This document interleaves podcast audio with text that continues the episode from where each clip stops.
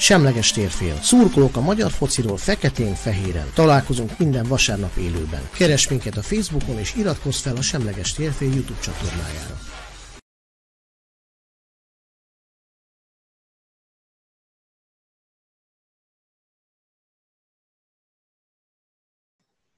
Sziasztok, ez itt újra a Semleges Térfél, és ez egy nagyon-nagyon különleges adás, odafigyeljetek. Kezdem a bemutatással egyből, ugyanis körünkben köszönhetjük a Semleges Térfél történetének első női szereplőjét, Hilbert Mónika személyében, aki sporttáplálkozási tanácsadó a Tisza Talent Managementnél. Szia Mónika! Ja, mm. Köszönöm mindenkit! Nagyon megtisztelő volt a felkérésetek, úgyhogy jöjjön az első kérdés. Érdeklőd. Oké, okay, jó. Érdeklődéssel hallgatjuk minden egyes szavadat. Na és akkor jöjjenek a többiek. Ugye Kolárik József, a Balagan Joe blog szerkesztője. Sziasztok, hajrá Fradi! Barna Zsolt, az amigélekén.hu szerkesztője. Sziasztok, hajrá József! Ember piros kékben, azaz Ember Norbert. Szevasztok, hajrá videóton, Kári újra a fedélzeten! és természetesen Csibu, uh, alias Csirke József, a lokomotivblog.hu, nagyon nehezen tudom megszokni, szerkesztője. Még mi sem szoktuk meg igazán. Sziasztok, hajrá Loki, hát sikerült végre ismét idegenben is győzelmet aratnunk, és nem kaptunk gólt 20 mérkőzést követően, úgyhogy királyság.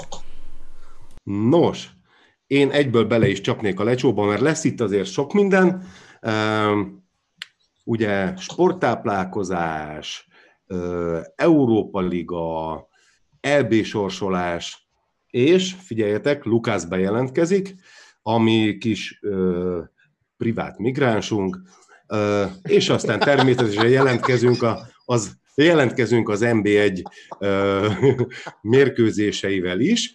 Uh, nyilvánvalóan ezt, ezt viccként próbáltam én itt előadni, semmiféle politikai tartalma nem volt ennek a megnyilatkozásnak, de legelső sorban Mónikával szeretnénk kezdeni a műsort, és a legelső kérdésem az, hogy mivel is foglalkozol pontosan, mit jelent ez a sporttáplálkozási tanácsadó, mint a foglalkozás?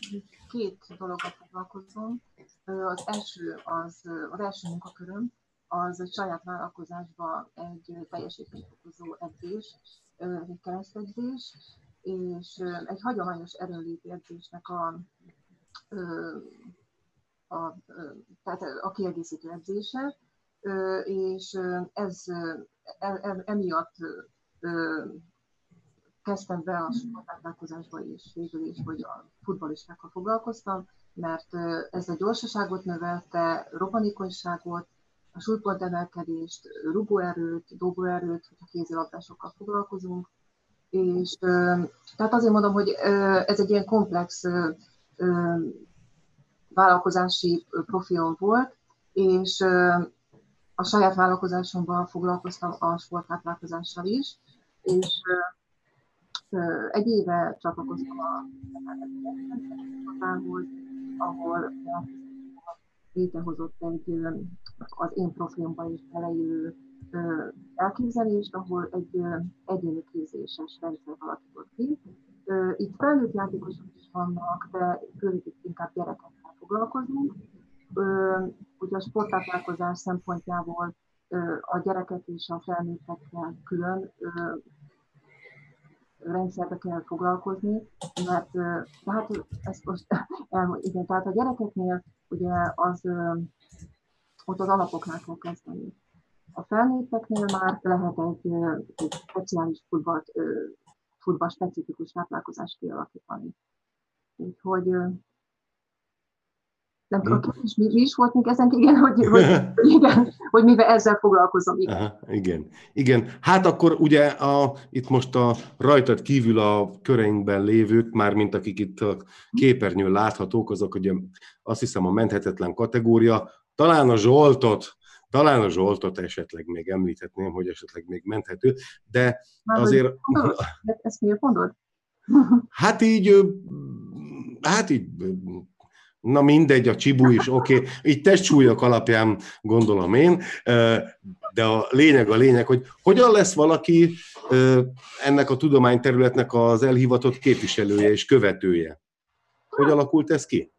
Nálam mondjuk nem volt egy ilyen nyílegyenes út. Én egy orvosi, orvos családból származom, és elég sok minden kellett foglalkoznom gyerekkoromban is, mert nem kifejezetten, tehát egy olyan család, ahol humán beállítottság is erős, és tehát 12 évesen elhatároztam, hogy orvos nem leszek, és, de nagyon sok helyen érdekelt, és így a képzőművészettől kezdve elkezdtem tanulni társadalomtudományokig mindent, és érdekes módon, hogy a táplálkozás tudomány is úgy jött az életembe, hogy egy humán vonalon. Tehát ö, ö, keleti filozófiákkal foglalkoztam, beiratkoztam egy ilyen kurzusra, és ott ugye az ajurvédikus táplálkozási ö, mm. ismereteket ö, megszereztem, vagy megismertem őket, és ebből indult el egy érdeklődési kör a, a természetgyógyászat felé. De aztán elég hamar rájöttem, hogy az nem az én utam, annyira nem érdekelt, és a biológia, végülis a biológiánál kötöttem ki a végén, a biológiai tanulmányoknál, és, és hát a, a táplálkozás tudomány, ez pedig nyilván a, nekem az edzés, az edzéssel kezdődött. Tehát azért mondom, hogy, hogy ez szorosan kapcsolódik. Ugye a magánéleti változások vittek végül is ez, ez, ez felé a, a foglalkozás felé, vagy az uh-huh. Hát nekem az ajurvédikus táplálkozásra az jut eszembe, hogy lehet, hogy csak zöldséget lehet enni. Igen, és az eredeti az, az egy vegetáriánus, csak mindennek az az alapja. Tehát, hogy magát uh-huh. a, az orvostudomány is az ajurvédából alakult ki, vagy a, véd, a védák könyvéből, ugye ez egy több fejezet, igen. nem itt ezt kielemezni, igen, de, de igen, tehát végül is jól gondolod, valóban az eredeti az csak, azt gondolom, hogy ez a táplálkozás alapja is. Uh-huh. Jó, igen. Igen, a mai táplálkozásnak is, tehát hogyha azt nézzük, akkor minden ebből a hormonrend, tehát ami a madivatos hormonrendszer alapú táplálkozás is innen ered. Jó, mi a tapasztalatod azzal kapcsolatban, hogy úgy általában a, hát miután Magyarországon vagyunk, a magyar lakosság úgy általában, illetve a sportolóknál mennyire jellemző a, a, a tudatos táplálkozás.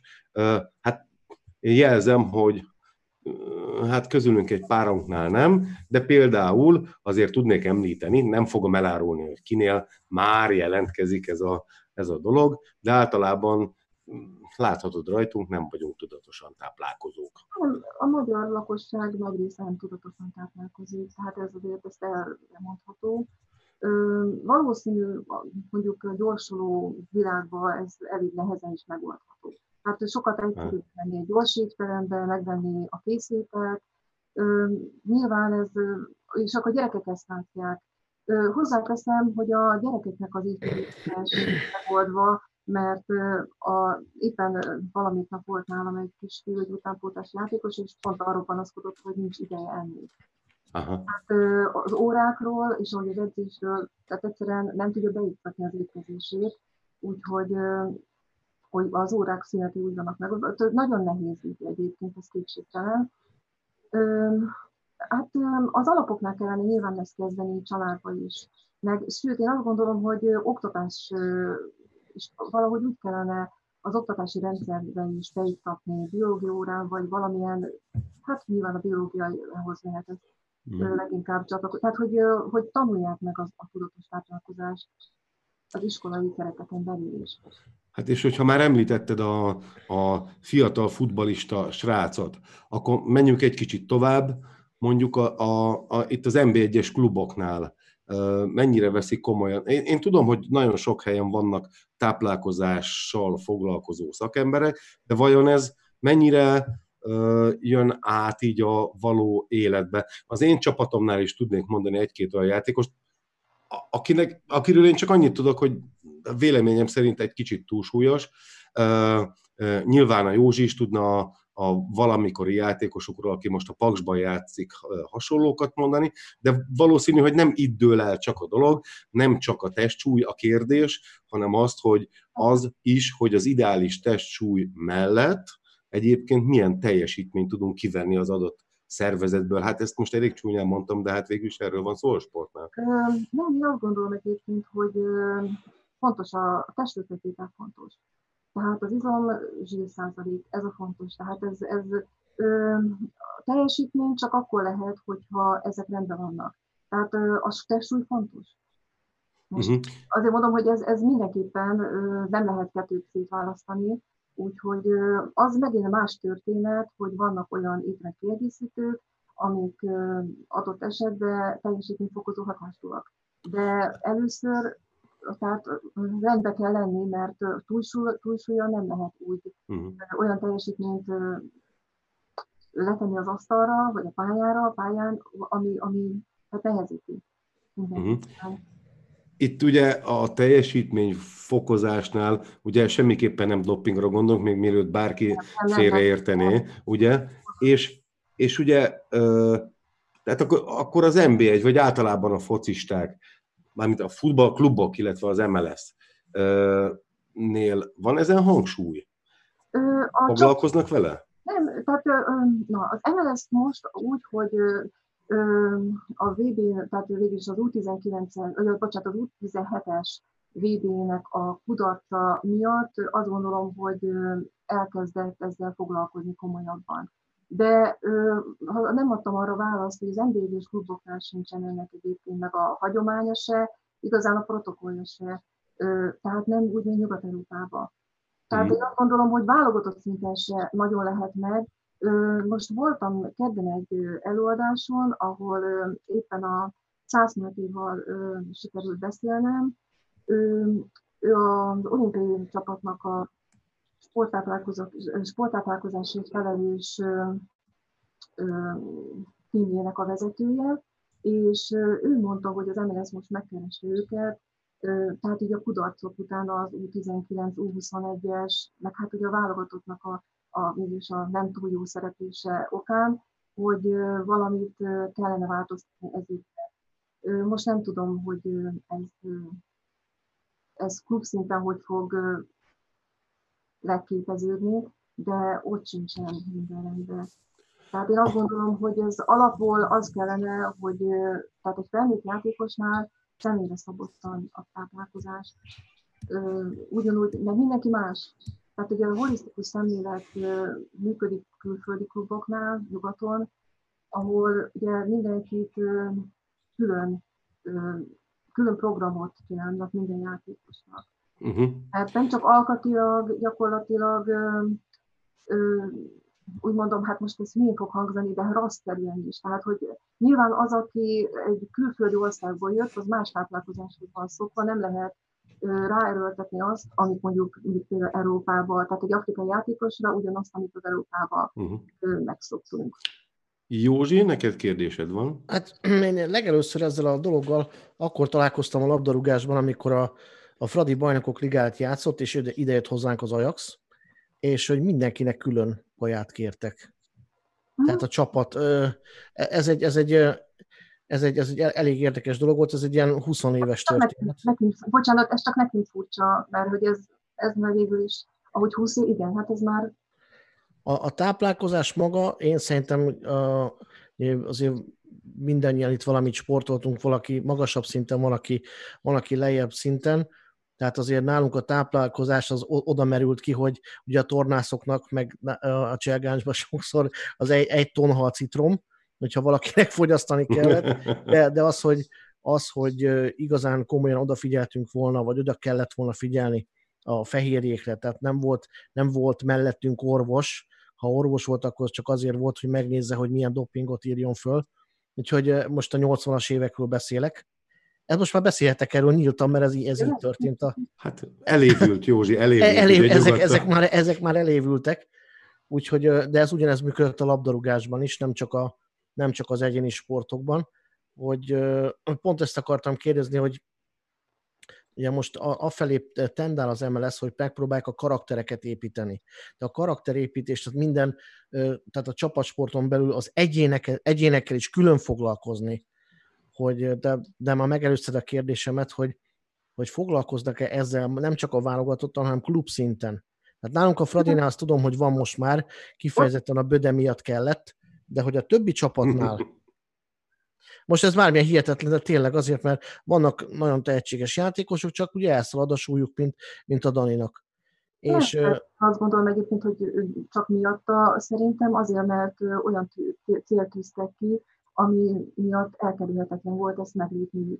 Tehát nyilván, hogyha ők a külföldi fronton szeretnének teljesítményt vetenni az asztalra, akkor kell, hogy ezzel foglalkozzanak, mert a külföldi klubok foglalkoznak vele.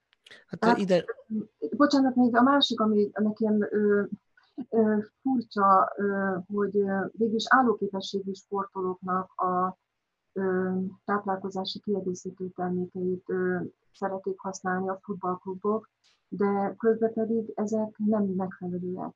Tehát ö, ö, mondjuk, tehát például koffein tartalom, amit egy nagyon fontos dolognak tartok, az egy állóképességi sportolónál nem olyan meghatározó.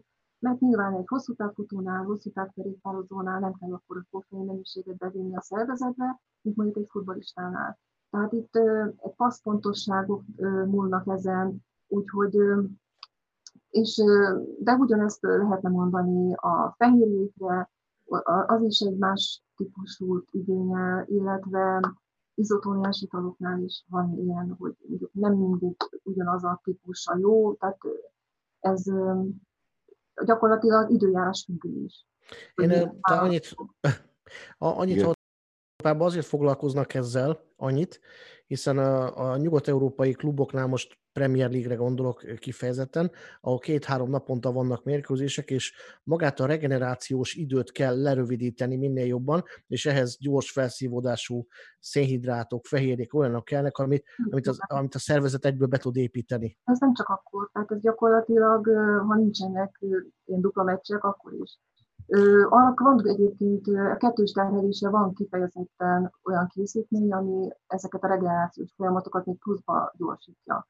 De maga a, a futball specifikus táplálkozás és készítmények, azok, azok normál edzésnél vagy normál, tehát egy meccses hetekben is szükségesek. Annak kezdődik volt, hogy a futball ugye egy ilyen periodizált rendszerű,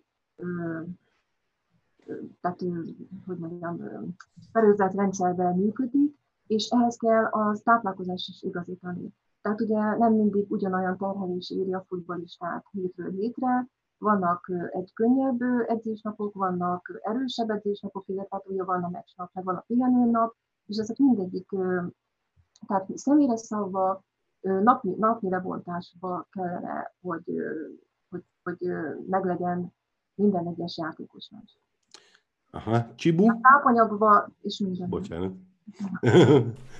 Hogyha, hogyha erről beszélünk, én nekem mindig az a legelső gondolatom, ami eszembe jut, amit Balog Norbi nyilatkozott, miután a Palermohoz igazolt, amikor kérdezték a különbségekről, és mosolyogva nyilatkozta, hogy hát igen, annyira mások és annyira profibak a körülmények, hogy ő már azon is csodálkozott, hogy, hogy rászóltak, és nem értették, hogy hogy lehet, hogy ebédre kolbászos kenyeret eszik. Tehát, hogy, hogy itt, itt volt neki egy ilyen nagy, nagy különbség, egy ilyen, hogy, hogy ilyenre is gondolni kell. Tehát, hogy, hogy ő nem jutott el arra a szintre, 19 éves korára, hogy mint élsportoló foglalkozzon azzal, hogy mit és mikor táplálkozik. És hogy, hogy ez egy nagyon érdekes, világítja meg a szituációt, hogy erre nem, nem, nem gondolnak a játékosok ezek szerint? Nem, hát nem, egy... a szerintem, bocsánat, szerintem nem a feltétlenül hibája mert végül is nevelkedik egy, egy, egy, egy, egy akadémián, vagy egy, egy utánpótlás nevelintézetbe, és ezt úgy kellene, hogy elsajátítsa. Tehát ezt én azt gondolom, most bár, nem akarok senkit megbántani, de ez valóban ez így van. Tehát nem feltétlenül, oké, persze nyilván ő is nyitott lehet a világra, de ö, azt gondolom, hogy egy ilyen tizenéves gyereket már elég hamar is kerül. Igen, csak ő most elmegy, tehát hogyha, hogyha én arra gondolok, hogy elmegyek edzőterembe, csak úgy, úgy edzeg, szembe jönnek azok, hogy vagy, vagy bemegyek egy, egy plázába, vagy bármilyen bevásárlóközpontba, ott van egymás nyakán több ilyen bolt is, ahova bemehetek, és táplálékkiegészítők tucatjait találom, nem gondolkozok el rajta, hogy, hogy ez most lehet, hogy tényleg egyébként hasznos lenne. De egyébként értem azt a felvetést is, és nagyon egyetértek azzal, hogy vannak azért edzők, meg van egy olyan közeg, ahova minden nap jár, gyakorlatilag már dolgozik saját maga sikerén és a csapata sikerén, és hogy ott kinek lenne szerinted a, feladata? Nem, az edző. Szóval én azt gondolom, ez úgy kellene, hogy működjön, hogy egy egész stáb, tehát gyakorlatilag az a futballstáb kellene, hogy álljon az edzőből, az erőléti edzőből, az orvosi stábból, a rehabilitációs stábból, és ugyanúgy a sportáplálkozási stábból. Tehát gyakorlatilag egymással az információkat folyamatosan cserélni, az orvos a, a dietetikusnak, vagy azt mondom, hogy a, a rehab, tehát hogy a visszajelzések a gyerekekről, vagy a játékosokról. Tehát, hogy, hogy ez, ez, tehát ez egy munka. Ez mindenhol munkaként működik, és, és itt, itt van itt szerintem a probléma, hogy, hogy itt, itt nem tud munkaként működni, mert ezt a részt nem tartják fontosnak mert nincs hagyomány Magyarországon, és talán valamikor lesz biztos, de most ilyen nagyon gyerekcipőben vagyunk. Hmm. Ahol ez működik, bocsánat, ahogy ez működik, az az olimpiai sportága. Mert ott az olimpiai bizottságnak, a, a, vagy az olimpiai bizottság, vagy az olimpiai csapatoknál van erre nyomás. Meg nyilvánvaló, hogy az összes nemzetnek a, a, a válogatott játékosnak az olimpián, olimpikon akik szerepelnek, ott, ott ezt megkapják. És akkor nyilván ezt kényszerűségből bevezették ott tehát a magyar sportolóknál is. Tehát ez azt gondolom, hogy, hogyha a mi csapataink rendszeresen külföldi kupákban szerepelnének, akkor kénytelenek lennének ezt a dolgot itt is megteremteni, a lehetőséget. De ameddig csak ez a magyar NB1-be itt el játszogatunk, nem, nem nincs szükség rá. Egyébként te követsz európai top csapatokat, és, és figyeled azt, hogy ott milyen munka folyik ezen a téren? Tehát, hogy, hogy onnan mintát venni? Hát én szoktam, igen, mégis edzéseket is szoktam nézni, ezt, ezt mondtam is, igen. De igen, hát minta, az végül a, a leginkább, a, ami minta lehet, az azt gondolom, hogy, hogy mondjuk a, a Liverpoolnak a mintája, az azt gondolom az példaértékű, de ugyanúgy a Barcelonának is, úgyhogy, de hát hogy az Ajax is, amit a Szabolcs, vagy ja nem, a Jó említett. És akkor ott konkrétan egy személy foglalkozik az egy, egy stábbal, vagy, vagy van egy, tehát a, mint mondta, felállt egy stáb, és akkor ott, ott egyénileg is akár többen is foglalkoznak a csapattal? Hát, hol, hogy mi a szokás, valahol többen hát még a Barcelonánál ott, ott foglalkoznak, meg hát eleve a sír, tehát ugye ott, na most ez a másik, hogy ugye nyilván kell egy infrastruktúra is, hogy kialakuljon. Tehát az, az, az mondjuk egy, az akadémia az úgy épül föl, vagy az edzőközpont úgy épül föl, hogy gyakorlatilag minden van. Tehát a, a kantintól kezdve minden van. Úgy értem, a konyhától, a étkezőtől. Itt nagyon sok helyen, ahol ahol csak toldogattak, fordulgattak, vagy nem volt egy olyan koncepció még a, a szemük előtt, ott ugye az iskolát se tudták a, a magához, az, az akadémiához csatolni, és az is probléma. Tehát, mm.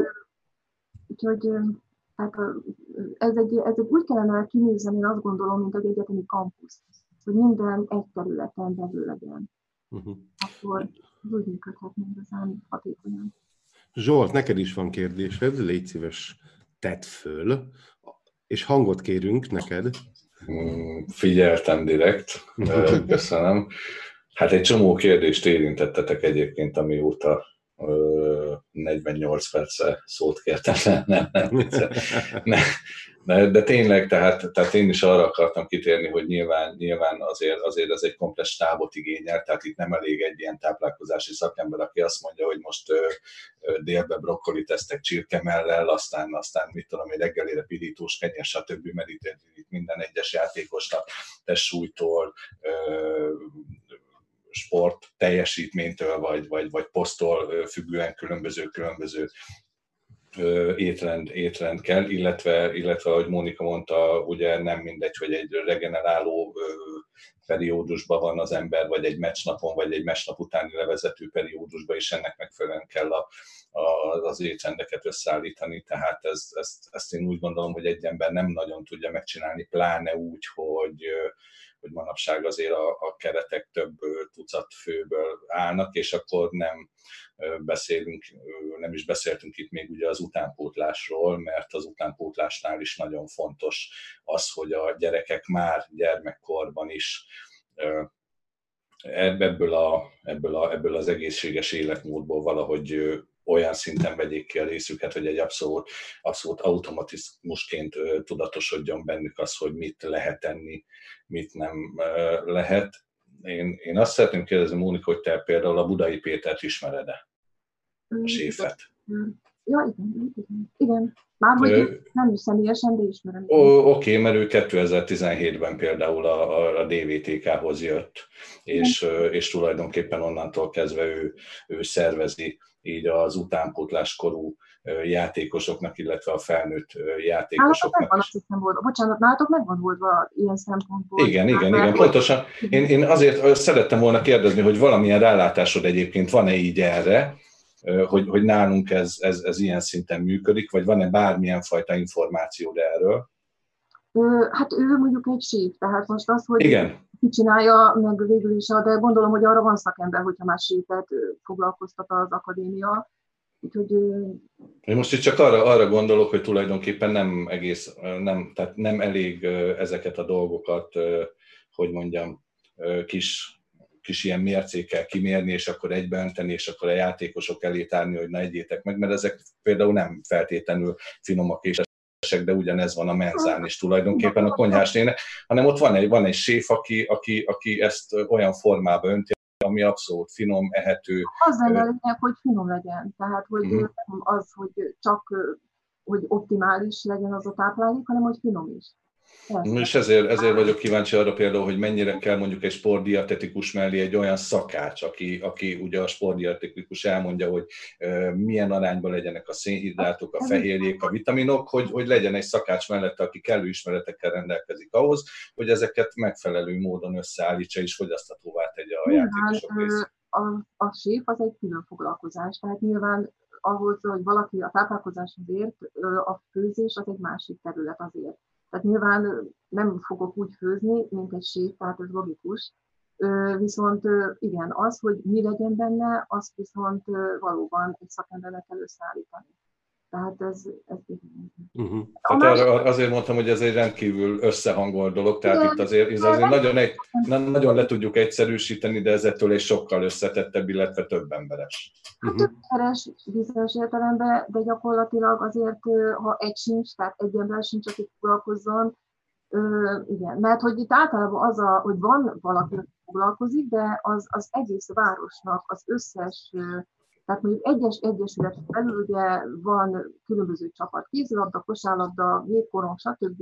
És akkor egy ember foglalkozik, az meg már megint túl sok. Tehát amit ugye, amiről beszélünk, hogyha csak a futballt nézzük, ott is utánpótlás, különböző csapatok vannak, mert ugye általában van egy NB1-es csapat mellett egy NB3-as is, meg ugye utánpótlás. Na most az is egy elég nagy falat, hát még úgy, hogyha adott esetben még, még különböző sportágak csatlakoznak az Egyesületen belül.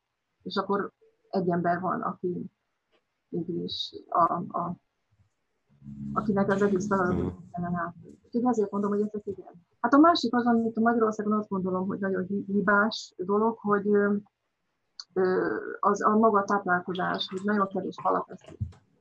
Tehát azért az egy meghatározó lenne, hogy a halfogyasztás is.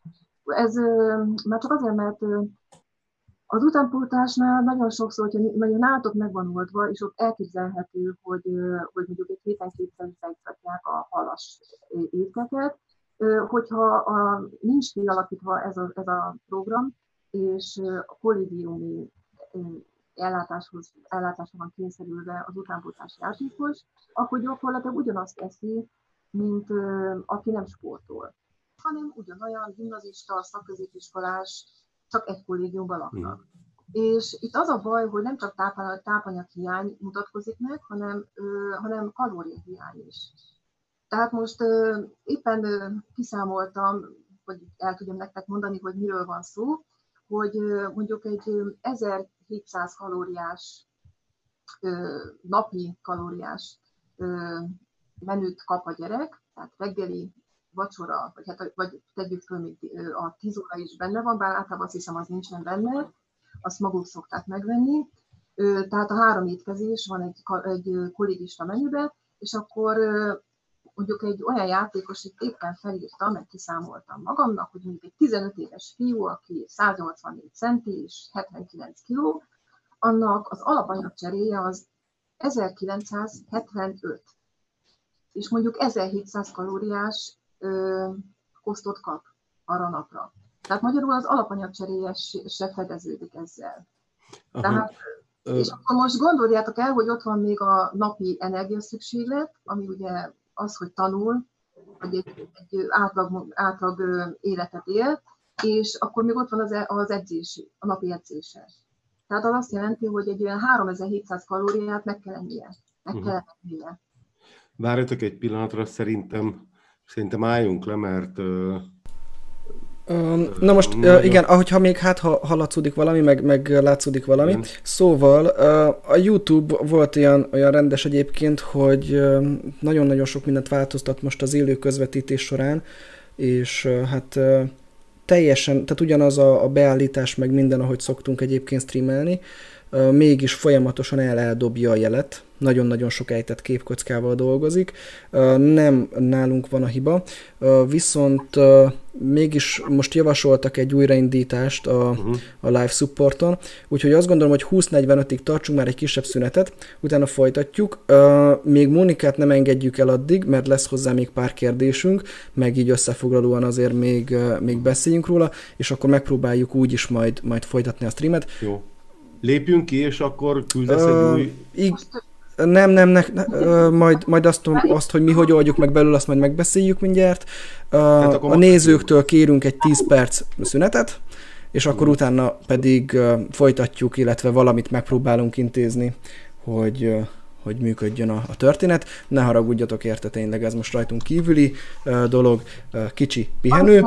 Lement egyébként, bocsi. Tessék? Az, amit én még mondtam, az lement? Ö, lement egyébként, igen, de, de már a vége fele nagyon sokszor akadozott. Most én egyébként csináltam is egy print screen mert a YouTube az folyamatosan kiírja ezen az új felületen, hogy milyen a közvetítés állapota, és akkor ezt írta, hogy közvetítés állapota kiváló, közvetítés állapot minősége jó, utána nincs adat, utána a streamelés minősége jó, utána nincs adat, tehát valamiért elkezdett valamit... A monitoron simán megy. Igen, igen. Úgyhogy egy kis türelem, és akkor mindjárt jövünk vissza. Bocsánat mindenkitől.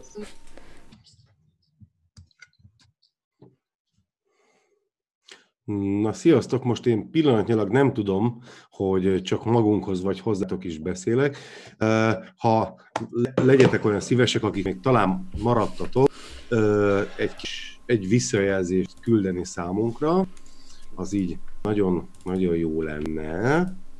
Mm, hát teljesen elvesztettem a fonamat, gondolom ti is, de talán Zsolt, Mónika, tudják, hogy miről volt szó. Hát én mm. éppen az alapanyag problémáról beszéltem, hogy igen, kicsit közelebb jövök. Ö, nem tudom, hogy az mennyire lent le. Tehát, hogy a gyerekeknek akik nem olyan rendszerbe étkeznek, mint ugye a DVT-knál, tehát bízom benne, hogy megfelelő energia mennyiséget kapnak. Tehát itt egy normális kollégiumi kosznál még ez is fölmerül, hogy kevés energiát lent az étkezés. És ez egy elég probléma. Úgy egyébként volt egy, egy ilyen tanulmány, amit a magyar utánpótlás játékosok körébe végeztek, egy vérkép alapján ez egy, tehát a, táp, a tápanyag, tápanyag mennyiséget, vagy a tápanyag hiányra utaló vizsgálat volt, és az kiderült, hogy a 18 és 16 év közötti gyerekeknek 20%-a tápanyag hiányba szenved. Tehát azért mondom, hogy ez is egy, tehát gyümölcsöt, zöldséget nagyon-nagyon ritkán kapnak. meg ritkán is esznek.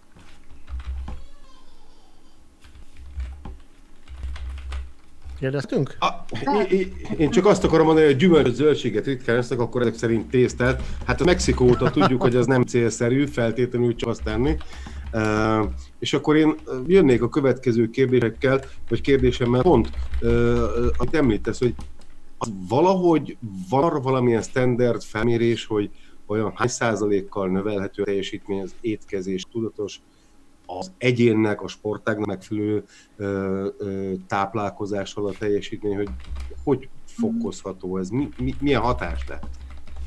Hát mivel, ahogy mondtam, hogy mindenki azért más, tehát nem lehet egy ilyen sémát ráhúzni, de olyan 5-8 százalékos teljesítménynövekedés lehet várni, hogyha megfelelőben étkezik valaki. Uh-huh. Az tehát, is. Tehát attól függ nyilván, hogy most hogy étkezik. Tehát, tehát azért mondom, nem lehet egy sémát, mert nyilván minden szervezet másképp működik. Értem. És hogyha ha egy szülő, egy, egy, egy fiatal sportoló palánta, nevezetesen futbalista szüleje megkeres téged, uh-huh.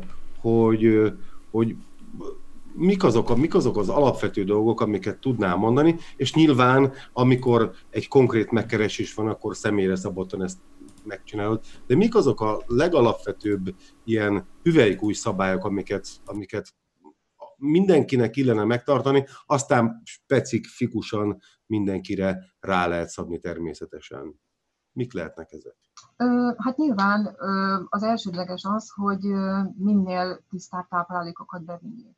Tehát a finomított liszt, finomított cukor, mindenféle olyan adalékanyagmentes, vagy adalékanyagot nélkülöző táplálkozásra kellene koncentrálni. Tehát azért van a készételeket is lehetőleg kiiktatni a táplálkozásból. Egyébként tehát úgy én változtatni kardinálisan a táplálkozást egyik pillanatra másikra nem lehet. Tehát nyilván, hogyha jön hozzám valaki, akkor mindenféleképpen, ha akkor is, hogyha nem adok neki tehát egyénileg megszabott étrendet, azért szeretem tudni, szeretném tudni, hogy hogy táplálkozik. Tehát egy mm. táplálkozási naplót ki kell töltenie. És azon belül tudunk, vagy meg tudom neki mondani, hogy mit változtasson. Tehát ez azért akkor van az ember képben, mert attól, hogy elmondja, az nem biztos, hogy úgy is van mert mm. másképp mondjuk el, hogy mit tettünk, mert magunk sem emlékezünk sokszor rá. Mm. Úgyhogy ezt jó, hogyha egy ilyen háromnapos táplálkozási napot szoktam kérni. Tehát akkor magyarul, amit el kell hagyni, vagy amit be kell vonni, azt lépésenként egyet-egyet elhagyva, egyet-egyet hozzátéve, hát, nem, mennyiségileg is meghatározva, stb. gondolom. A sportolóknál nagyon fontos az, hogy általában, hogy, hogy lassan felszívódó szénhidrátot fogyasszunk. Tehát, uh-huh. Mert ez, a, ez a hosszú távú energiát. Uh-huh. Tehát reggelire is arra kell törekedni, illetve hogy fehérje azért mindig legyen a táplálkozásban, de azt mondom, hogy tehát a, mondjuk egy futbalistánál, vagy egy, egy sportolónál nyilván más igényel egy, hogyha edzésre megy, vagy edzés után, hogy táplálkozik, ha nem sportol, akkor, akkor nincsenek ilyen. Tehát itt arra is kell ügyelni, hogy olyan ételeket egyen meg edzés előtt, ami két órával azért kívül a szervezetből.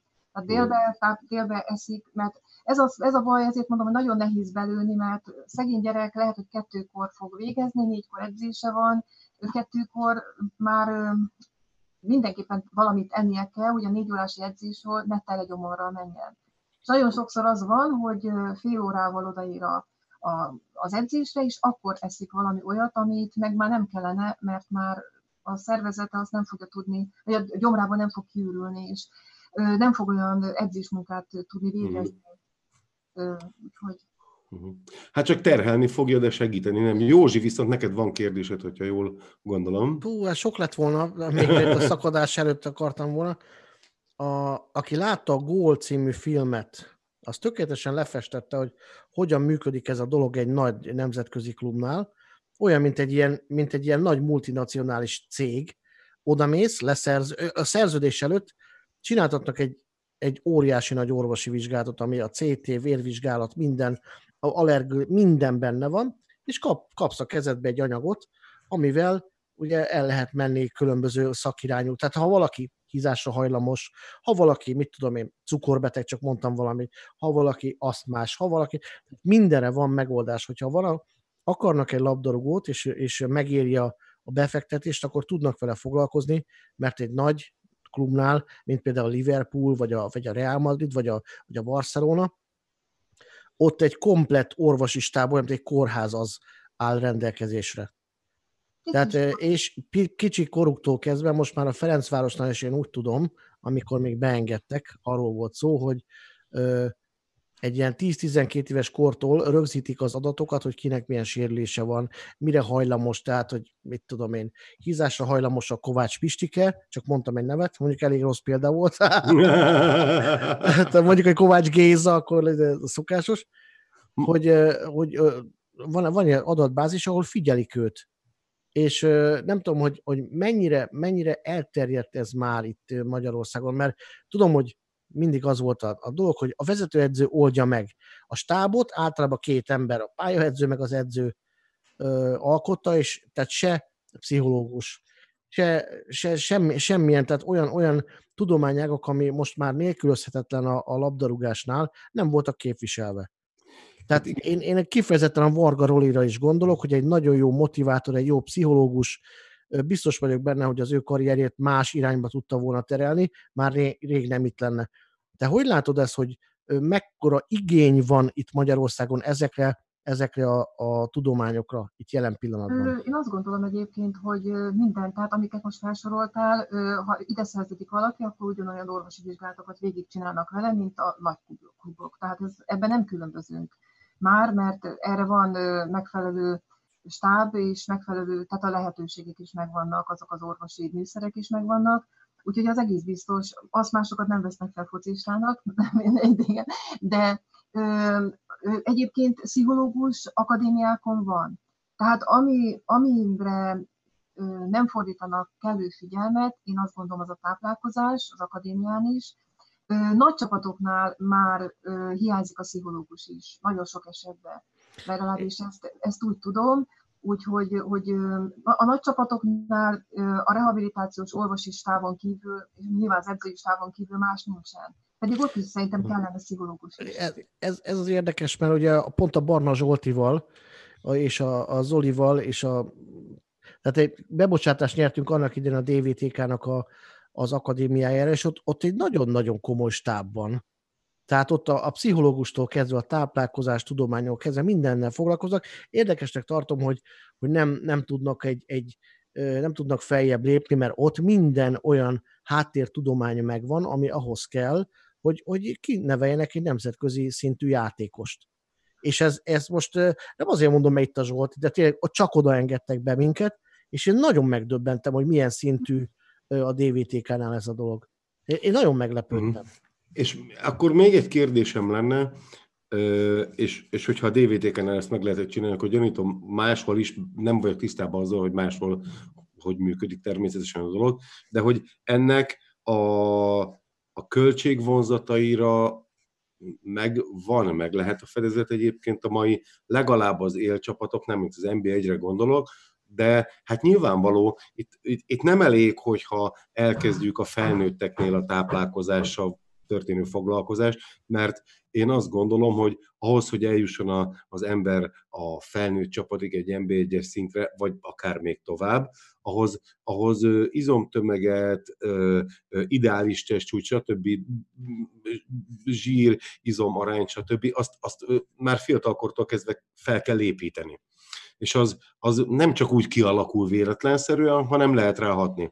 Hogy, hogy erre megvan, meg lehet a pénz és a paripa és a fegyver? Nem tudom, hát én azt gondolom, hogy annyi pénz megy a futballba, hogy kell, hogy legyen rá költség vagy forrás. Nincs, tehát végül is nincsen, hogy mondjam, kompetenciám ezt most kijelenteni, hogy van, mm. nincsen, de, de én azt gondolom, hogy kellene, hogy legyen, Egyébként azt meg nagyon jól látod, mert én azt gondolom, hogy ahogy egy akadémiára bekerül egy gyerek, ott el kellene kezdeni vele foglalkozni, ez, tehát ilyen irányba is, ugyanúgy, ahogy a pszichológus adva van, vagy mentáltréner általában gyerekisebbeknél, Ugyanúgy a 12 éves korig valóban csak az, hogy megtanítani őket egészségesen táplálkozni. Uh-huh. És ez nyilván szülői bevonással is szükséges. De ugye egy ilyen nagyon-nagyon interaktív kapcsolat kell, hogy legyen, és nem csak az, hogy egy táplálkozási előadást tartok, hanem ott egy folyamatos kontakt kell, hogy legyen a szülő, a gyerek és a, a tanácsadó között. Én legalábbis ezt így gondolom, ugyanúgy 12 éves kortól ott meg már nyilván azért mondom ezt, mert tehát egy 8 és 12 éves korig ugye gyerek, és nem kell semmilyen plusz, csak egészségesen, minél változatosabban, minél színesebben táplálkoznia, 12 éves kortól már ott nyilván ott az izotóniás italok, adott esetben az elektrolitgérek is már szerepet kapnak, mert ott már az edzések, azok már van, megközelítik az utánpótlásba felvett ritmus, már úgy értem, hogy nyilván a felnőttet nem, de már a, tehát, talán akkor mi nincsenek nagy pályán, de már közel nagypályás játékok vannak, tehát ott akkor már poszt, posztjátékok is vannak, illetve 16 évtől pedig már felnőttekként kell kezelni, mert akkor már szinte minden olyan sporttáplálkozási kiegészítőt fogyaszthatnak, mint a felnőttek. Nem minden, de majdnem. Tehát akkor gyakorlatilag 16 éves korára egy futbalista Hát és most nem tudom, hogy hát nyilván itt vannak futbalista hölgyek is természetesen, de a férfiak is, bár a hölgyek gondolom korábban érők valószínűleg nem csak nemi értelemben, hanem fizikális értelemben is. Én ezt feltételezném, bár nem értek hozzá. Tehát, hogy gyakorlatilag felnőttek tekinthetők, hiszen fizikumokat tekintve gyakorlatilag kész vannak, persze hát még fejleszthetők értelemszerűen, de már minden olyan készségük megvan. Igen, 18 éves korig végül is a 90%-a a fizikai felépítésüknek meg, tehát, uh-huh. létrejön, vagy hogy mondjam, tehát kialakul. Igen, hát kialakul, úgyhogy ö, onnantól nyilván ö, befejeződik a fejlődésük, de nyilván még a növekedés nem. Tehát a mhm. magasságot még változik, de nagyjából már az izomzatuk, igen, az úgy, úgy 18 éves kor, vagy ugye, tehát az utánpótlás kor végére már azért 90%-ban befejeződik igen, a fejlődés. Értem. És bocsánat, és az, hogyha tehát nem kapják meg ezeket a tápanyagokat, amiket szükségesek, mert amit mondtam, hogy 16 és 18 éves utánpótlás játékosoknál ugye kiderült, hogy 20%-uk tápanyaghiányban szenved, azok nagyon-nagyon visszaesnek. Tehát nem fogják tudni azt a teljesítményt nyújtani, amit, amit mondjuk nyújthatnának, hogyha nyilván ezeket megkapják, uh-huh. és adott esetben tehetségek veszhetnek el, vagy tehát nagyon nagy munka lesz nekik behozni ezt későbbiekben. Talán behozhatatlan is lehet. Behozhatatlan. Én zárásképpen egy dolgot még szeretnék tőled kérdezni, mármint hogy ennek a uh, témának a zárásaképpen, hogy ha valaki megkeres téged Facebookon, vagy adott esetben a, a Tisza Talentnél, akkor, akkor uh, rendelkezésre tudsz állni uh, ilyen és hasonló kérdésekben, és hát Hát nyilván, mint foglalkozásszerűen természetesen gondolom én térítés ellenében, de hogy de hogy várod a jelentkezéseket, és, és érdeklődhetnek nálad?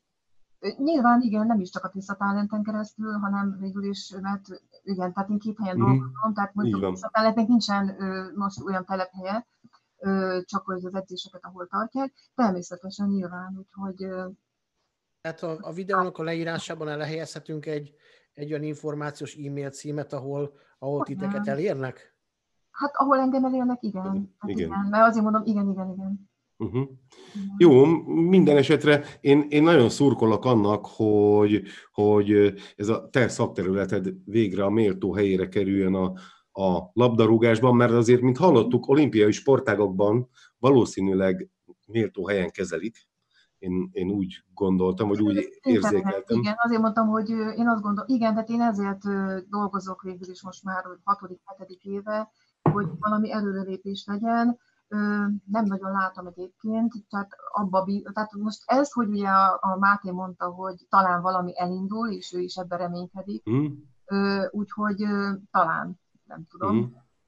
Hát igen, igen, egyébként az egész magyar labdarúgással úgy vagyunk mostanság, pont most néztem vissza, 2017. január 14-én volt az első kísérleti adásunk, és ott például Józsinak egy monológiát végignézve gyakorlatilag két hónapja is pont ugyanezt elmondta, amit akkor, mm, azóta más játékosok vannak, más edzők vannak, mégis nagyon sok minden nem változott, de mi változatlanul bízunk abban, hogy idővel változnak a dolgok, már csak azért is, mert ahogy te is mondtad, azért a, az utóbbi 8-10 évben a feltételek rettenetes módon megváltoztak, mind pénzügyi, mind infrastruktúrális téren, és most már ezekre a, a korábban mellékesnek vélt dolgokra is, amik persze nagyon fontosak, most már azt gondolom, hogy oda kell figyelnünk. Igen, bocsáss, hogy azért szomorúnak tartom azt, hogy valóban valahol azt látom, hogy minden, minden tehát pénz, anyagi források vannak, és ugye, ugye az emberek azt látják, hogy siker még sincs. És valahol mhm. keressük a, a, siker, a siker, sikertelenség okát, és én egy picit azt látom, hogy ebbe lehet. Uh-huh. És uh-huh. pont Mátéval erről beszélgettünk, a Szász Mátéval, hogy ő is azt gondolja, hogy, hogy tehát ha itt lenne valami megmozdulás, akkor esetleg. De hát uh-huh. azért tartom szomorúnak, hogy gyakorlatilag ezek szerint ugye a válogatottnál sincsen. Én elmondom neked. Igen? Mert nem csak az, hogy, hogy emberek kiábrándulnak, tehát hogy valami elindul, valami jó, és akkor azt gondolom, hogy még sincs, a, még sincs látszatja a munkának. Hát ez, ez egy, ez egy olyan... edzőmunkának sincsen látszatja. Ez, ez egy olyan műsor, hogy itt feketén-fehéren beszélünk, tehát egyértelműen látszik, hogy a magyar háttértudományok, tehát a táplálkozás tudomány, az erről lét, minden ilyesmi tökéletesen rendben van, hanem itt egyelőre futball szakmai okokra vezethető vissza a, a teljes sikertelenség. Tehát ha, ha tényleg csak annyi lenne az összes problémánk, hogy nincs elég dietetikus a, a kluboknál, akkor, akkor nem itt tartanánk. Tehát az olyan szakemberek, mint te, vagy mint a Klingzoli, vagy, vagy, vagy ö, ö, különböző olyan háttértudományok, ami, ami minden sportnál tökéletesen működik, vízilabdánál, kézilabdánál, egyéni sportoknál, bárhol, csak a labdarúgásnál azért működik, mert ott rendben van a szakmai munka. Tehát itt, hogyha valaki a TF képzésében részt vesz, az egy nagyon komplex vagy a testnevelési egyetemnek, vagy, vagy akármelyik másik oktatási intézmények a, a képzését elvégzi, egy nagyon magas szintű tudásnak a birtokosa lehet, de itt egyelőre futball szakmai okokra vezethető vissza, és nem pedig azokra, azokra a háttértudományok hiányára, ami, ami, gondolod, gondolod, hogy tehát az okok azok inkább a futball szakmai részében? Igen, igen. Mert, a, bocsáss, még azért, mert hogyha most mondod, hogy a King Zolit felem, vagy Zoltán megemlítetted, én, hogy most az erőléti edzések, gondolod, hogy mindenhol ugyanolyan, mindenhol megfelelők? Hát, hát én most nem a labdarúgásról beszélek, pontosan, hogy... Jaj, jaj, jaj, Nem, Mert tehát én azt mondom, hogy... Bocsáss meg, azt gondolom, hogy a táplálkozás, tehát ha ez nincsen, akkor erőlét sincsen. Így van, így van, így van. Tehát, hogy, hogy hát mindenhol használják. Tehát az, hogy titeket most ne, ne értsd félre, tehát nem, mindenhol használnak titeket, háttértudományokat, tehát minden más sportban, kézilabdában, minden sikersportákban, de ott, de ott hozzáadódik ahhoz, hogy van egy, van egy sportszakmai oldal is, ami tökéletesen működik. Tehát az, hogy például egy vízilabda szakedző, az egy világmárka jelen pillanatban. A futball labdarúgó, e, vagy labdarúgó edző, az nem világmárka. Ha magyar. Azt tudom, hogy például a vízilabdásoknál, kézilabdásoknál mindenhol az olyan háttértudományokat, mint ti, baromira használják. Meghallgatják, igen, de itt a labdarúgás az olyan, mint egy zárt közeg, és nekünk nem mondja meg senki sehol, hogy, hogy mi történik. Hmm. És ez, ez, ez az oka annak, az, hogy, hogy az olyan, olyanok, mint te például nem félsz oda egy, egy olyan klubhoz, ahol, ahol a helyetek lenne. Na, egyébként ebből teljesen igazad van, ezt én is ezt érzem, igazság szerint, hogy, hogy nem, tehát egy zárt világ, és nem vesznek komolyan. Így van. Tehát nem érzik, hát, azt, hogy nem érzik azt, hogy ez egy szükséges dolog. Így van. Valószínű akkor lenne, hogyha, mert mint ahogy azt gondolom, hogy a pszichológia, a sportpszichológia is azért jött be, hogy mert előírta a Double Pass Tehát Így én van. azt gondolom, hogyha itt nem írja elő a Double Pass, hogy itt kell, hogy legyen egy ilyen, vagy amit mondtam, hogyha nincsen ugye a Fradinál most végül nyilván a nemzetközi kupa miatt, szereplés miatt szükségeltetett. Nem tudom, utánpótlás nálatok hogy van, hogy ott ezt mennyire veszik komolyan, Fradi utánpótlásban. Hát volt, volt ott pszichológus egyébként. Nem a pszichológus, hanem egyáltalán háttér dolgokat.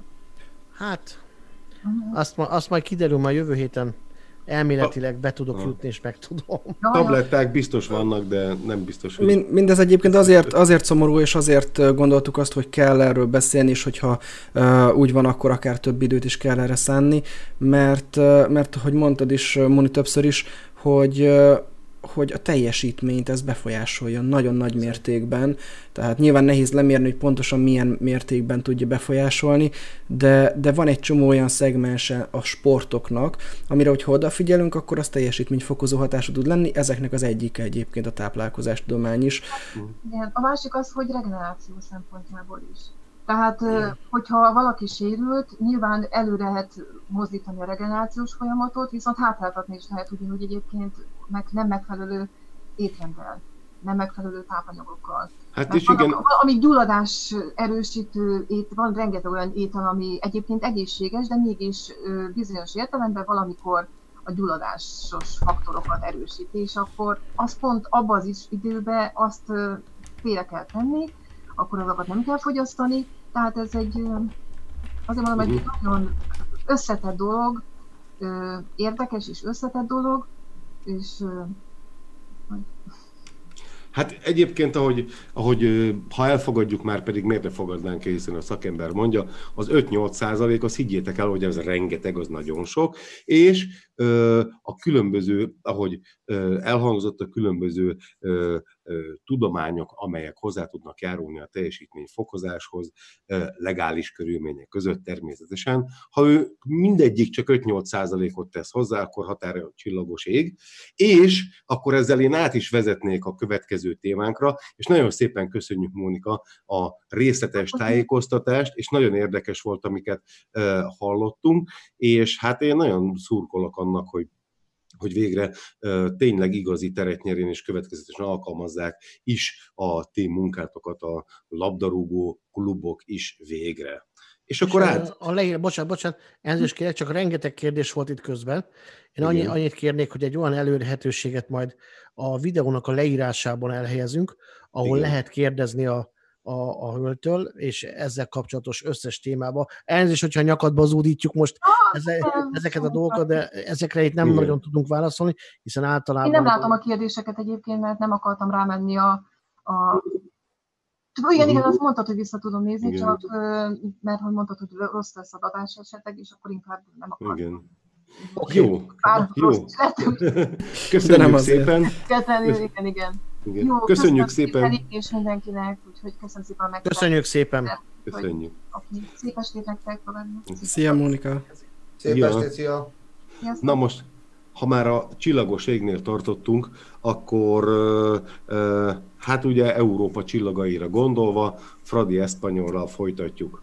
Ugye itt legelső kérdésem Józsi, mm, és azzal kezdeném, hogy hát ugye én megmondtam, de hogy lassan beérik Rebrov munkája, ez egy Rebrov csapat volt, amit láttunk, ez, ez kifejezetten az volt, amit, amit egy Rebrov tud. Én most két, két cikket is írtam ebbe a témába, illetve kettő ilyen posztot. Az egyik egy ilyen érzelmekkel teli rögtön a mérkőzés után, ahol elkendeztem. A második pedig ugye tartalmazta az Insta adatokat, és ott, ott már kicsit azért reálisabban néztem ezt a dolgot. Bennem kettő szurkoló van. Az egyik az az örök elégedetlen, aki Albertéktől és Nyinasiéktól eredezteti ezt a dolgot, akiket még láttam. A másik pedig az az örök pozitív, aki mindenben a pozitívat próbálja látni, és ennek kettőnek a, a keveréke vagyok én, hogy látom a pozitívumot, látom a negatívumokat is, el tudom mondani azt, hogy ez a mérkőzés egy 2-2-re végződött, ahol nagy valószínűséggel elbuktuk a továbbjutást, de viszont azt kell megnéznünk, hogy ez a, ez a Ferencváros, ez a mostani, amit sokszor én sem érzek a magaménak, ez honnan indult. Ez a, ez a tutyimutyi doltól kezdve indult el, ami sem, semmit, nem tud, semmit nem tud elérni a nemzetközi mezőnyben, és az Albán második, harmadik kiejti, és úgy játszik egy, egy, egy laligás csapattal, igen, tudom, a sereghajtóval, de hogy srácok, ezt, ezt föl tudta venni a kesztyűt, mm. és csak és csak, és csak, és csak a szerencs, szerencsétlenségnek köszönhető, hogy nem húztuk be ezt a mérkőzést. Na, és akkor most akkor még, akkor még direktebben megkérdezem, mennyire fradi ez, és mennyire ukrán ez? Én tudom, nem, kínos a kérdés. Igen, igen, igen. Ha, ha azt nézem, hogy a Fradi valóságát nézzük, amiről, amiről ugye megfogalmazta a Varga Zoli, akkor ez nem Ferencváros. De azt is írtam ebben a cikkben, hogy nekünk, idősebb szurkolóknak el kell fogadnunk azt, hogy ez, ez már egy másik világ. Ha azt nézem, hogy, ez, hogy honnan indultunk, akkor azt, azt látom, hogy ez egy hajtós, jó Fradi volt, ez egy jelenkori Fradi, és azt kell, hogy néz, néznem, hogy ez, igenis ez a Rebrobnak a keze munkája, mert ha azt nézzük, hogy a Dolnal mit játszottunk, nagyon szép a baba, aranyos,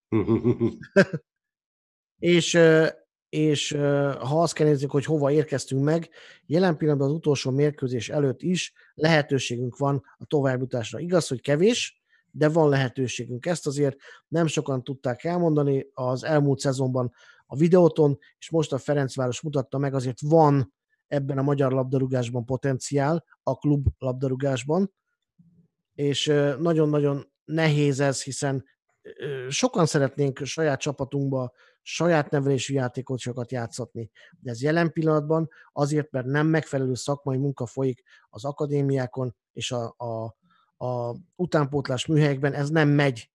Ha hmm. azt akarjuk, hogy akármilyen előrelépést akarunk elérni, jelen pillanatban idegen légiósokra van szükség, olyanokra, mint például Israel, aki, aki, aki egy nemzetközi szintet meg tud lépni. Magyar játékosokkal jelen pillanatban ezt nem lehet meglépni. Igen, Norbi, nagyon integettél. Mesélj. Igen, igen, igen, igen. Hát nekem nagyon sok kérdésem van, és az ugye elsőként az, hogy én azért azt mondom, hogy ez tisztes helytállás volt, függetlenül ki volt az ellenfél, hogy milyen helyzetben van a bajnokságában. Azért ebben a csoportban magabiztosan az első helyen vannak, és a tovább is jutottak, tehát azért én úgy gondolom, hogy a La Liga és az Európa Liga nem egy kávéház. Én úgy gondolom, hogy az Espanyol amíg kellett megnyomta. Más kérdés, ez most így alakult sajnos, főleg ez a gól a végén. Hát elég keserű a szájíze az emberek nagy részének egy ilyen gól után, meg is tudom érteni. A másik az, hogy igen, nektek is van esélyetek, mint ahogy tavaly ö, nekünk is volt, csak hát ugye nekünk tavaly nem csak a mi kezünkben volt a, a, a történet, idén viszont nektek a saját kezetekben van a történet, ami egy teljesen más kontextusba helyezi a dolgokat, abból a szemszögből, hogy ugye nekünk is volt esélyünk, mert ha Batét megvertük volna idegenben, tudjuk, akkor eljutottunk volna, de túl sok a hal meg a lett volna. De ugye most az a helyzet, hogy ha nyertek Bulgáriában, már pedig egyszer már sikerült, miért sikerült, még egyszer, akkor, akkor ugye meg lehetne a továbbjutás, illetve ami nekem nagyon tetszett egyébként a, a meccsen, hogy nem álltatok bevédekezni, hanem próbáltátok ezt a mérkőzést irányítani, próbáltatok támadó szellemben végig fellépni, ami számomra szimpatikus volt, illetve hát Izraelnek a 11-es lövést még, még gyakorolni kell, mert mint látjuk a végén azért csak vissza mm. az 11-es. A bíráskodáson meg annyit, hogy rég láttam, milyen korrekt játékozott ki. Tényleg végig korrekten vezette a meccset, mert tényleg korrekten vezette a meccset, és én úgy gondolom, hogy mind a kettő 11-es, amit befújt, mind a kettő adható volt. Úgy is mondom ezt, hogy volt az a sikeres szituáció, nagyon határeset volt, az tényleg játékozatai felfogás, hogy, hogy elengedi a Spori, vagy, vagy nem, illetve még a Dibus ismét parádézott. Tehát azt hiszem, hát nem tudom. Na, még ki, a Dibusszal kapcsolatban nekem lesz azért kérdés. Ki hogy gondolja, de én úgy gondolom, hogy a, a Dibus kezdi kinőni a Ferencvárost, mm. és ezt azért mondom, mert hát valami extrém király formában véd ebben a fél évben, mármint a fradisták szemszögéből. Sajnos nem a milyenkéből, ennek nem örülök. De nem, szóval tényleg jól véd a Dibus, és szerintem erre lehet alapozni a Ferencvárosnál hiszen ugye mindig azt mondják, hogy védj egy jó kapust, hát én úgy gondolom, hogy a gróf odavitel a legjobb dolog volt, ami történhetett a Ferencvárosnál az a pályán, a védelt és a kapus posztot illetően. Úgyhogy meglátjuk, meglátjuk, de én azt mondom, hogy ez tisztes helytállás volt, és ugye azt sem felejtsük el, hogy a 290. helyről indult a Fradi nyáron, a 142. helyen áll az európai ranglistán, ami hogyha azt jelenti, ha meg nyerni a bajnokságot, hogy fixen kiemelt a BL selejtezőiben, ami szerintem nem utolsó dolog, nagyon fontos dolog. Valamint még egy fontos dolog, ha Európa Liga lenne, ez valószínűleg az első két körben is kiemelést érne. Ugye ahhoz, hogy a, utolértek minket Józsi, ahhoz még ugye legalább kéne játszanotok egy győzelmet, és ugye ha tovább jutnátok, akkor megelőzitek már minket is ugye a mert azt a továbbjutásért is adnak három pontot, vagy kettőt, tehát nagyon nagyot lehet dobbantani. Tehát ez a, ez a bulgáriai meccs szerintem ez több, minden, több mindenről fog szólni, és rengeteg a jutalom, hogyha sikerül győzni. Rengeteg. És nem csak pénzbeli jutalom, Igen. Tehát elismerésbeli jutalom is. Igen. Már maga, már maga az, hogy a csoportkörben vagyunk, az minden mérkőzés ajándék, bárki bármit mond. Ezt sajnos el kell, hogy fogadjuk minden magyar klubcsapatnak. Tehát ha itt most 3 meg 5 4 0 kikaptunk volna, azt, azt is el kell mondanom, hogy még az is ajándék lett volna. Tényleg.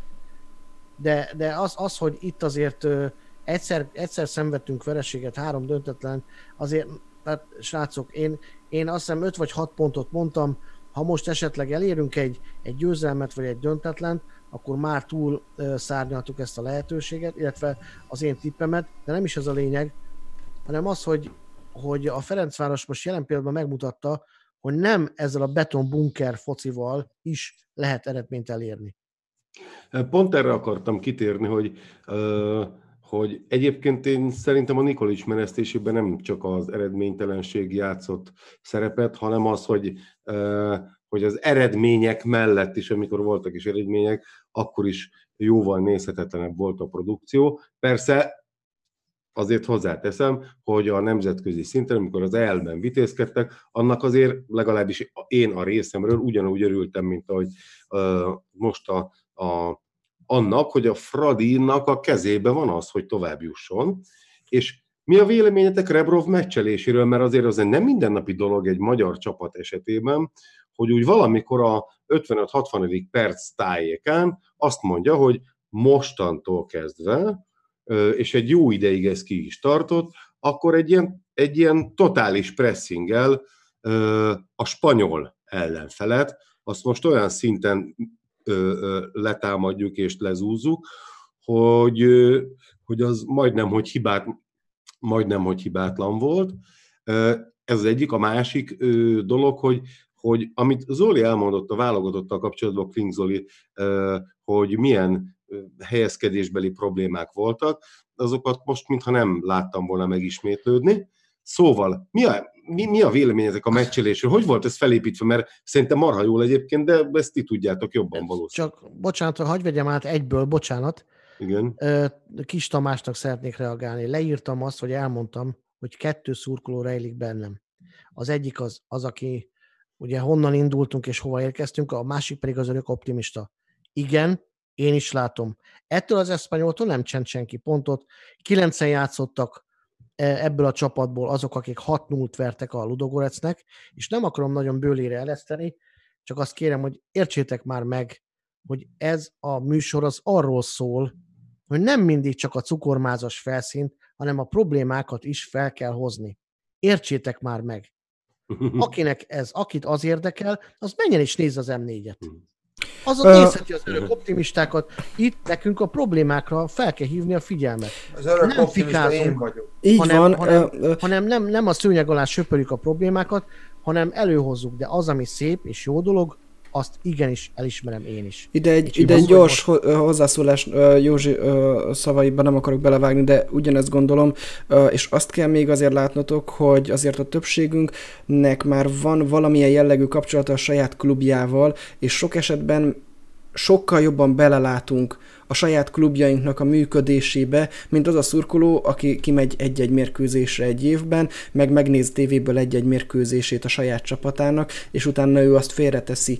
Nálunk, én azt gondolom a többségünknél ez sokkal nagyobb, komolyabb szinten van jelen, belelátunk a, a klub működésbe, ben vagyunk a klubházban, már hogyha egyáltalán beengednek még, vagy már minket, és emiatt látjuk azokat a háttérbeli dolgokat is, amit nem biztos, hogy mindenki lát. Tehát ez is hozzátesz ahhoz, a, a véleményünkhöz, amit elmondunk, és Norbi még ezért optimista annyira, mert ő nem megy be a Vidi Klub házba.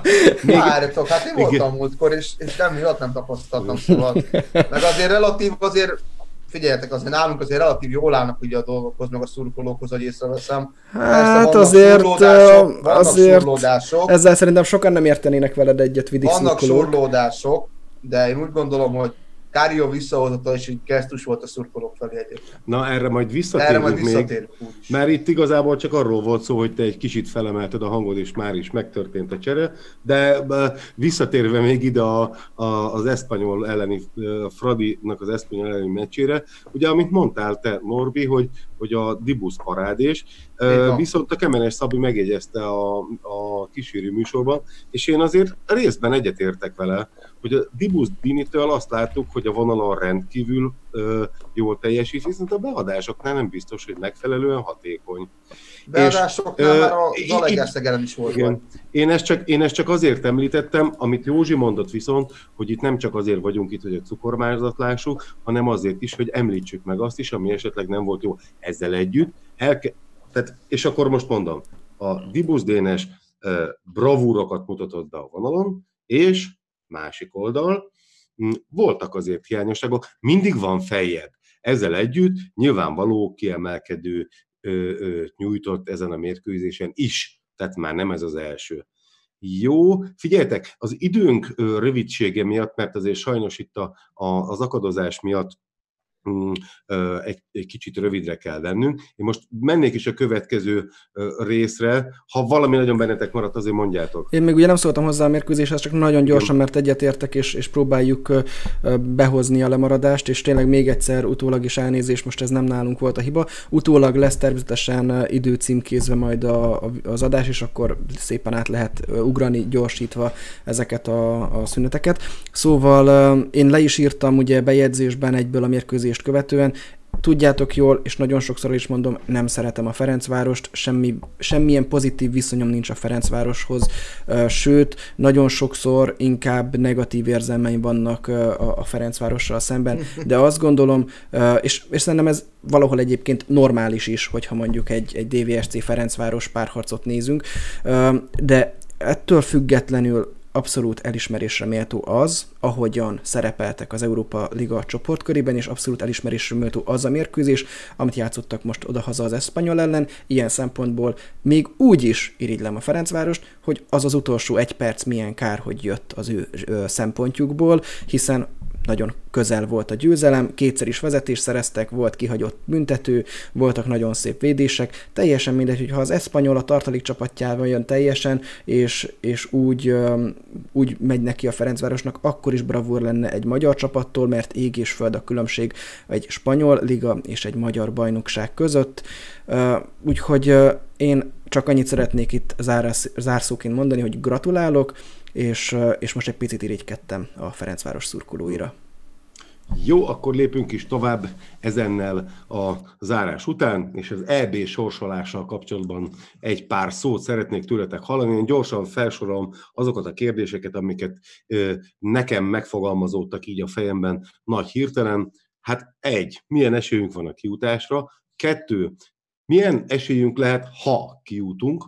És ugye azt én gondolom, hogy jó a turizmusnak, hogy a németek, franciák, portugálok jönnek, de vajon a focinak ez mennyire jó, ha ennyire erős válogatottakkal ö, ö, játszunk, és mi a véleményetek arról, hogy az egyes csoportok ilyen ennyire eltérő erősségűre sikerültek. Csak egy példa, a mi csoportunkban az első három helyezetnek az átlag helyezése az európai rangsorban azt hiszem valami 5, nem tudom mennyi, és van olyan csoport, ahol ez, ez 16-ra jön ki, ha a rangsort nézzük. Természetesen tudom, hogy mik voltak azok a azok a kiválasztási elvek, ami alapján létrehozták a, a csoportokat, de mégis valahogy most nagyon-nagyon egyensúlytalanra sikerült ez a dolog. Szóval menjünk tovább. Józsi, kérdezlek először téged, bármelyik kérdésre bármi eszedbe jut, mesélj. Te válogatott?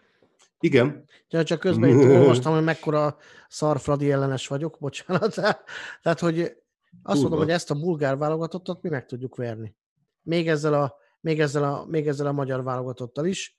Nagyon so, ö, van egy pár játékos, akit nem szeretnék látni válogatott mezben, de nem szídom itt a nemzet zsuzsiát.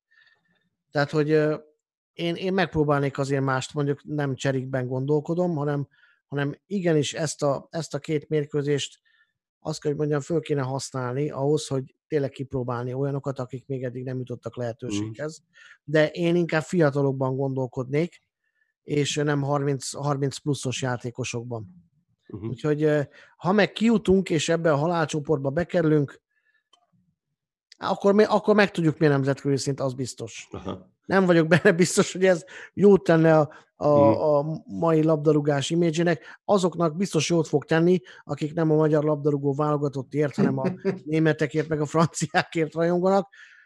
Hát én, én, a, én sajnos akármilyen is a magyar, mindig magyar, magyaroknak fogok szurkolni, hát és miattuk is megyek ki egy ilyen mérkőzésre. Nem biztos, hogy jót tenne nekünk most ez a, ez a, a szembesülés, ha bár azt mondják, hogy nekünk mohács kell ahhoz, hogy, hogy egyszer, egyszer, ez, egyszer az életben már komolyan vegyük a dolgot. Ö, és ha már a mohácsot említetted, Józsi, mint történelmi eseményt, csak egy pár szót egy másik történelmi eseményről, ami egy kicsit közelebb volt, mint Mohács. Hát igen, igen, mindenki tudja, hogy december, nem mindenki, illetve sokan tudják, hogy december 1 egy olyan tragikus Magyarország történetében, amit a, az egyik dél, délkeletre levő szomszédunk nagyon megünnepel, és mi annyira nem ünneplünk meg, sőt én tragédiának is fogom fel, hogy a nemzettestvéreinket elszakították tőlünk, és sajnos voltak olyan magyar politikusok, akik ezt közös ünneplésre szánták, közös, közösen ünnepelték, aminek sajnos azt kell, hogy mondjam, semmi helye nincsen itt Magyarországon, hiába politikamentes ez a műsor, ezt ki kell mondani, és a mindenkori magyarságnak ezt a december 1 nem szabad elfogadnia. Meg lehet itt bocsátani, meg, meg lehet itt mindent, mindent csinálni. Én nem tudom, ugye érintve vagyok felvidéki rokonság miatt, de én azt mondom, hogy ez a december 1 ez mindenki számára egy, egy tragikus olyan, olyan esemény, amit semmilyen esetre sem szabad elfelejteni. Semmilyen esetre sem szabad közösen ünnepelni senkivel, mert ezen nincsen semmi ünnepelni való. Az, hogy, az, hogy, egy, az, hogy egy országot, egy, egy igazi nemzetet szétszakítottak a fejünk fölött, és ha valakinek nincsen valós tudása, történelmi tudása, annak elmondom, hogy az első világháborúban magyar katona nem volt magyar földön, hanem igenis a magyar katona győzelemre állt. A magyar katona Bukarest kapujában állt, amikor elvették tőle ezt a világháborút. Azt is sokan nem tudják, hogy az első világháborút lezárta egy úgynevezett paduai béke, ahol nem kötötték ki azt, hogy bármilyen területet elveszítsen Magyarország, hanem azt egyszerűen olyan gazdasági érdekek követelték meg, hogy ez a osztrák-magyar monarchia szétszakadjon. Nem akarok nagyon ebbe a történelmi dolgokba belemenni, ezzel be is fejeztem, az a lényeg, hogy december 1 egy, egy igazi magyar ember soha nem ünnepli meg. Senkivel, semmilyen barátom, semmilyen bor, román barátommal nem fogok egy pohár bort sem meginni annak, annak emlékére, hogy ők ezt az országot megkapták, nem elvették, hanem megkapták. Annak ellenére, hogy milyen szerepük volt egyébként a világháborúban. Tehát ezért is, ezért is furcsa ez az egész. Maradhat nálam a szó? Én csak annyit szeretnék mondani, hogy, hogy oldandó a téma komolyságát, ugye közszolgálati perceinket hallottátok, és Csibu. szóval Európa bajnokság és sorsolás. Azt gondolom, hogy a pócselejtezőn a legjobb sorsolás jött össze, és innentől kezdve az, hogy most milyen országokat kaptunk, az már másodlagos volt a, a csoportban, hogyha ne talántán. Számomra nek nagyon furcsa volt ez a sorsolás. Egyetértettem Kevin De bruyne aki azt állította, hogy így, hogy előre be vannak osztva országok, előre ki van adva, hogy ki hova kerülhet, meg mi lehet, így ez elveszi ennek az izgalmát és az, az, az élét, az érdekességét. Az szint úgy, hogy nyilván már most meg kellett ejteni a sorsolást, de kicsit az is furcsa, hogy hamarabban ez a sorsolás, mint hogy még tudnánk azt a maradék négy csapatot, hogy ki lesz. Tehát nem tudom, ez nekem, ez nekem így nem volt az az igazi élmény, mint hogyha tudnám, hogy na, mi most ott vagyunk, vagy tudnánk, hogy nem, mi hmm. nem jutunk ki. Uh, Úgyhogy, úgyhogy ez, ez számomra ilyen, ilyen kettős élményt okozott az egészből. Nagyon érdekes volt egyébként látni azt, hogy melyik három ország játszhat majd Budapesten, úgyhogy hát ez a francia-portugál meccs egy ajándék lesz Budapestnek, akármi ott leszünk, akár nem. Az, hogyha most a magyarok már ott vannak, kicsit hasonló, nem is tudom ki mondta, hogy most ugye a Ferencváros kin van az Európa Liga csoportban, és már ennek önmagában is van ereje és, és üzenete, és élvezni kell a meccs meccseket, ugyanez lenne az igaz akkor is, hogyha a magyar válogatott ott lenne a csoportjában. Teljesen mindegy a végeredmény, már az nagy dolog lenne, hogyha Európa-bajnokságon lennénk újra 2016-ot követően. Erre egyébként azt gondolom, hogy olyan szempontból minden sanszunk megvan, hogy a mi közünkben a lehetőség. Tehát, hogy én nem szeretem azt, amikor kell figyelni más meccsre, meg más csapatra, meg, meg tudjuk, mint ahogy mentünk Veszbe is, hogy nagyon jól tudtuk azt, hogy Vesz sokkal-sokkal brilliánsabb csapat, mint a magyar, sokkal erősebb, nagyon kevés esélye volt a magyar válogatottnak, és ez ki is jött. Olyan szempontból nagyon örültem a sorsolásnak, hogy a bolgár válogatott nagyjából azonos játékerőt képvisel. Innentől kezdve az fog nyerni, aki azon a meccsen jobb teljesítményre képes, úgyhogy nekünk az a dolgunk, hogy szurkoljunk, és élvezzük majd remélhetőleg a, a mérkőzést, és és jussunk tovább, aztán pedig majd Budapesten jól üssük ki a románokat a Európa bajnoki álmaiktól, vagy éppen Izlandot, ugyebár. Úgyhogy hajrá, én nagyon-nagyon fogok szurkolni, nagyon örültem a sorsolásnak, van esélyünk, de azért nem is szabad lenézni Bulgáriát. Hmm. Norbi, nagyon röviden. Hát jó, megpróbálom nagyon röviden. Én szerintem ez egy jó csoport, ugye az fontos, fontos észben tartani, a németek háromszor Németországban, tehát Münchenben fogják játszani mind a három csoportmeccsüket hiszen ők egyenessága jutottak ki az Európa bajnokságra, tehát ők nem jönnek Budapestre. Így ugye, hogyha magyarok ki tudnának jutni, akkor kettőt tudnánk itt játszani Budapesten, és akkor nyilván lenne egy portugál-francia, hát kiráz a hideg, ha rá gondolok, hogy valamennyi mérkőzésen ott tudok majd lenni. És ami nagyon fontos egyébként, én úgy gondolom, hogy tényleg a Csibu is mondta, a legjobb ágat kaptuk, és ugye a bookmakerek, fogadóirodák szerint is mi vagyunk az esélyesebbek, úgyhogy talán, talán meg lehet, talán meg lehet. És akkor ugye jönne az Izland-Román győztes, hát gyerek, hát ki ellen lenne a legszebb kiút, de nem Románia ellen?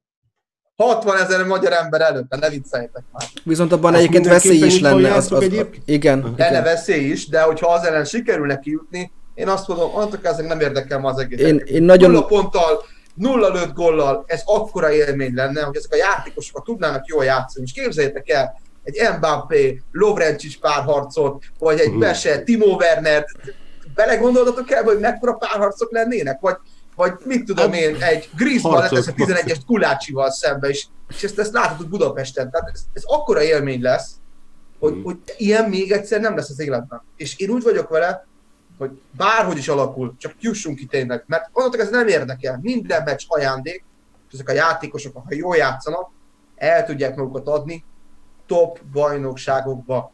Ha ezeken a játékosok ellen jól tudnak játszani, el tudják magukat adni. Csak akarniuk kell fejben és szívben is, és akkor nem lesz probléma.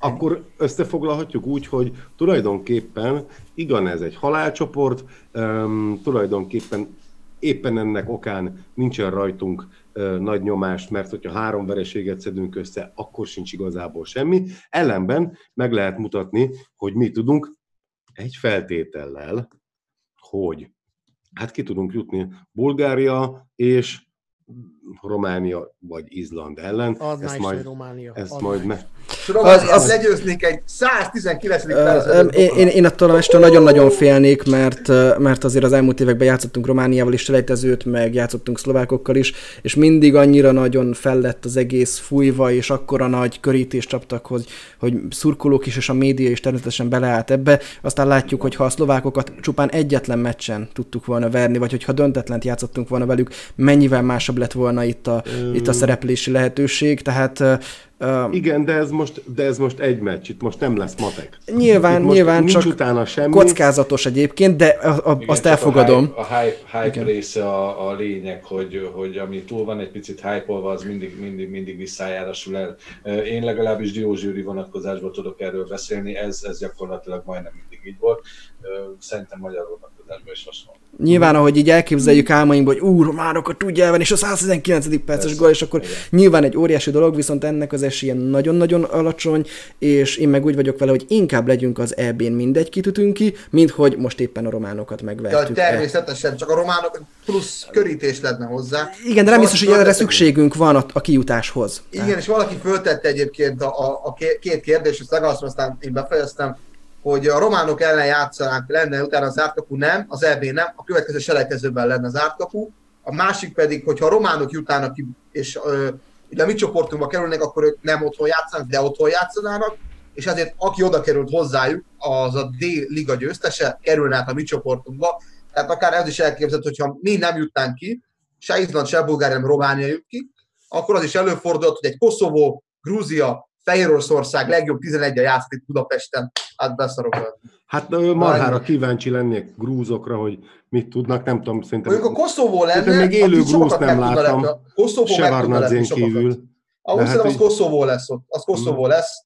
Ő nagyon sokat meg tudna lepni, de ha. ne legyen Koszovó, Magyarország legyen. Igen, Kosz, mit, Koszovó. Na mindegy. Szóval lényeg a lényeg, megyünk is tovább, és hogyha már Koszovóról van szó, ahonnan ugye meglehetősen nagy ütemben távozik a lakosság, akkor, akkor most itt Lukasz anyagát Brüsszelből. Reméljük, hogy a, Kérem szépen. a, a YouTube az, az lehetővé teszi ennek a bejátszását. Reménykedjünk benne. Sziasztok, én Lukasz vagyok. Remélem jól telik az esti adás, esti adás, amiben most engem bevágnak. Brüsszelből jelentkezem, a Schumann megállóhelyről, és most tartsatok velem az RSC Anderlecht KV Kortrijk mérkőzésre. Szűk két hónapja élek Belgiumban, és nagyon tetszik ez az ország és város, ami egyébként Brüsszel, ezért a fut- de azért a futball hiányzott. Bár a belga focit sose követtem, és az eddig élményei meglehetősen negatívak, Pár éve a Klub Brüss picsázta el a csapatomat, 2016-ban pedig épp a belga válogatott küldött minket hazai zakóval az ebéről. Most mégis úgy döntöttem, ideje megnézni, hogy néz ki a nyugaton egy foci meccs belülről. Online is tudtam jegyet venni minden kártya nélkül, egyszeri regisztrációval. A meccset körbelengő atmoszféra is csodálatos volt. A lottópart felé közeledve jó belga sör, gofri és sült krumpli illata csiklandozta az orromat. Első meccs lévén kicsit nehezen találtam meg a kapumat, majd pedig a helyemet, viszont a szükségesnél talán többször is kértem útba igazítást a rendőröktől vagy biztonsági őröktől, mert kíváncsi voltam, hogy ők milyen Azért emberek. már vannak rendesen, megy a hangolás. Most először járok itt, most következő kihívás az, hogy megtaláljam a kaput, aztán meg a helyemet. Összességében feledhetetlen élményben volt részem. Nem maga a meccs volt feledhetetlen, hiszen 0-0 lett. Gólt nem is láttam. Hanem azért, mert most először láttam élőben olyan meccset, ahol mind a 22 játékos képezve van, és látszik a klubok koncepciója, az edző akarata. Tekintsük meg a fanshopot. Hű, te. Hát van választék és forgalom is, azt kell, hogy mondjam. Az árak nem kevés borsot tartalmaznak, egy női póló úgy látom 25 euró, pulóver 60, hát van párna, pokróc, ez mi a fene? Kiskanál, bazd meg, kiskanál. Mindenre gondolnak. Egy ultra felvilágosított, hogy 55 év óta ez az első alkalom, hogy az RFCA nem indulhat valamelyik nemzetközi kupasorozatban és ez volt az a pont, ahol az Anderlecht vezetősége meglépte azt, amiről mi magyar szurkolók már annyiszor téptük a szánkat. Azt mondták, rendben, nem jönnek az eredmények, kezdjük el építeni a jövőt, játszassuk a fiataljainkat. De nem úgy tessék-lássék módon, mint mondjuk Debrecenben, ahol a legköltséghatékonyabb megoldás gyanánt beraktuk a kezdőbe a nyakunkon maradt selejtet, amit az akadémiánk tömegével termel, elmondom ehelyett hogyan. KV Kortrijk elleni kezdőcsapatban 11-ből 8 játékos belga volt. Volt még egy kongói srác, akit szerintem hamarosan honosítanak, így már kilenc. A csapat fele 11-ből 6 játékos volt saját nevelésű az Anderlecht akadémiájáról. 11-ből 7 focista volt 21 év alatti, de volt a kezdőben 17 és 18 éves gyerek is. Egy öreg motoros, magasan jegyzett játékos azért kiegészítette ezt az ipi csapatot. Nasir Shadli az, a japánokat a VB-ről kiejtő utolsó perces gól szerzője. Ő volt 30, mindenki más a csapatban 26 évnél fiatalabb. Hogy végül nem nyert az Anderlecht, bár végig dominált, az nagy rész három dolognak köszönhető. Egyrészt a Kortrejk nyilvánvalóan bekkelni, kontrázni és esetleg egy gólt találni jött. Ezt a játékot pedig mesterien űztük. Másodszorban nagyon jó volt a kapusuk. Harmadrészt pedig fizikálisan erősebbek voltak az Anderlecht 17-18 éves srácainál, de nem az eredmény volt a lényeg. Ott ült majdnem 20 ezer ember, és persze akarta a győzelmet, de mikor nem lett meg, és a rengeteg helyzet ellenére 0-0-val fújták le a meccset, mosolygó arccal indultak haza. Én is így tettem. Hogy miért? Mert látták a jövőt épülni. Ezért tartott a belga rabdarúgás, ahol most. És ezért toporog egy helyben a magyar futball már évtizedek óta. Azért, mert a magyar klubok a pillanatban léteznek. Elfelejtjük a múltat, a tradíciókat, és nem gondolunk a jövőre. Belgáiknál nem jár pénzbeli ösztönző, ha fiatalokat játszatsz.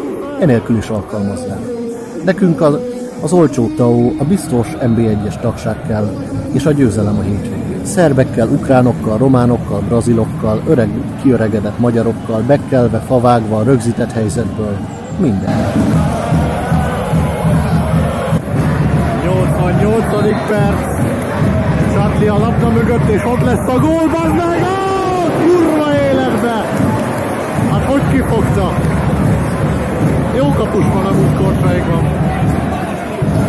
Mindjárt vég. Ott lesz a gól, most már muszáj, bazd meg, de nem, nem, nem, nem, nem és nem. És mindjárt vége van.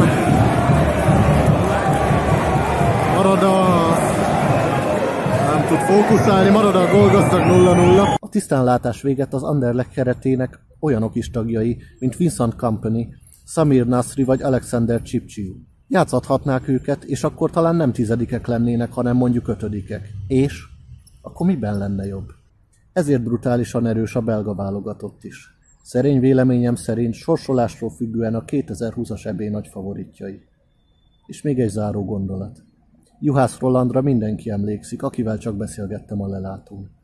Egy fickó még azt is tudta, mikor vonult vissza a magyar válogatottból, és hogy idén tervez visszavonulni a profilabdarúgástól. Magam részéről köszönöm a figyelmeteket, mindörökké hajrá Debrecen, és jó szórakozást az esté további részéhez. Jó.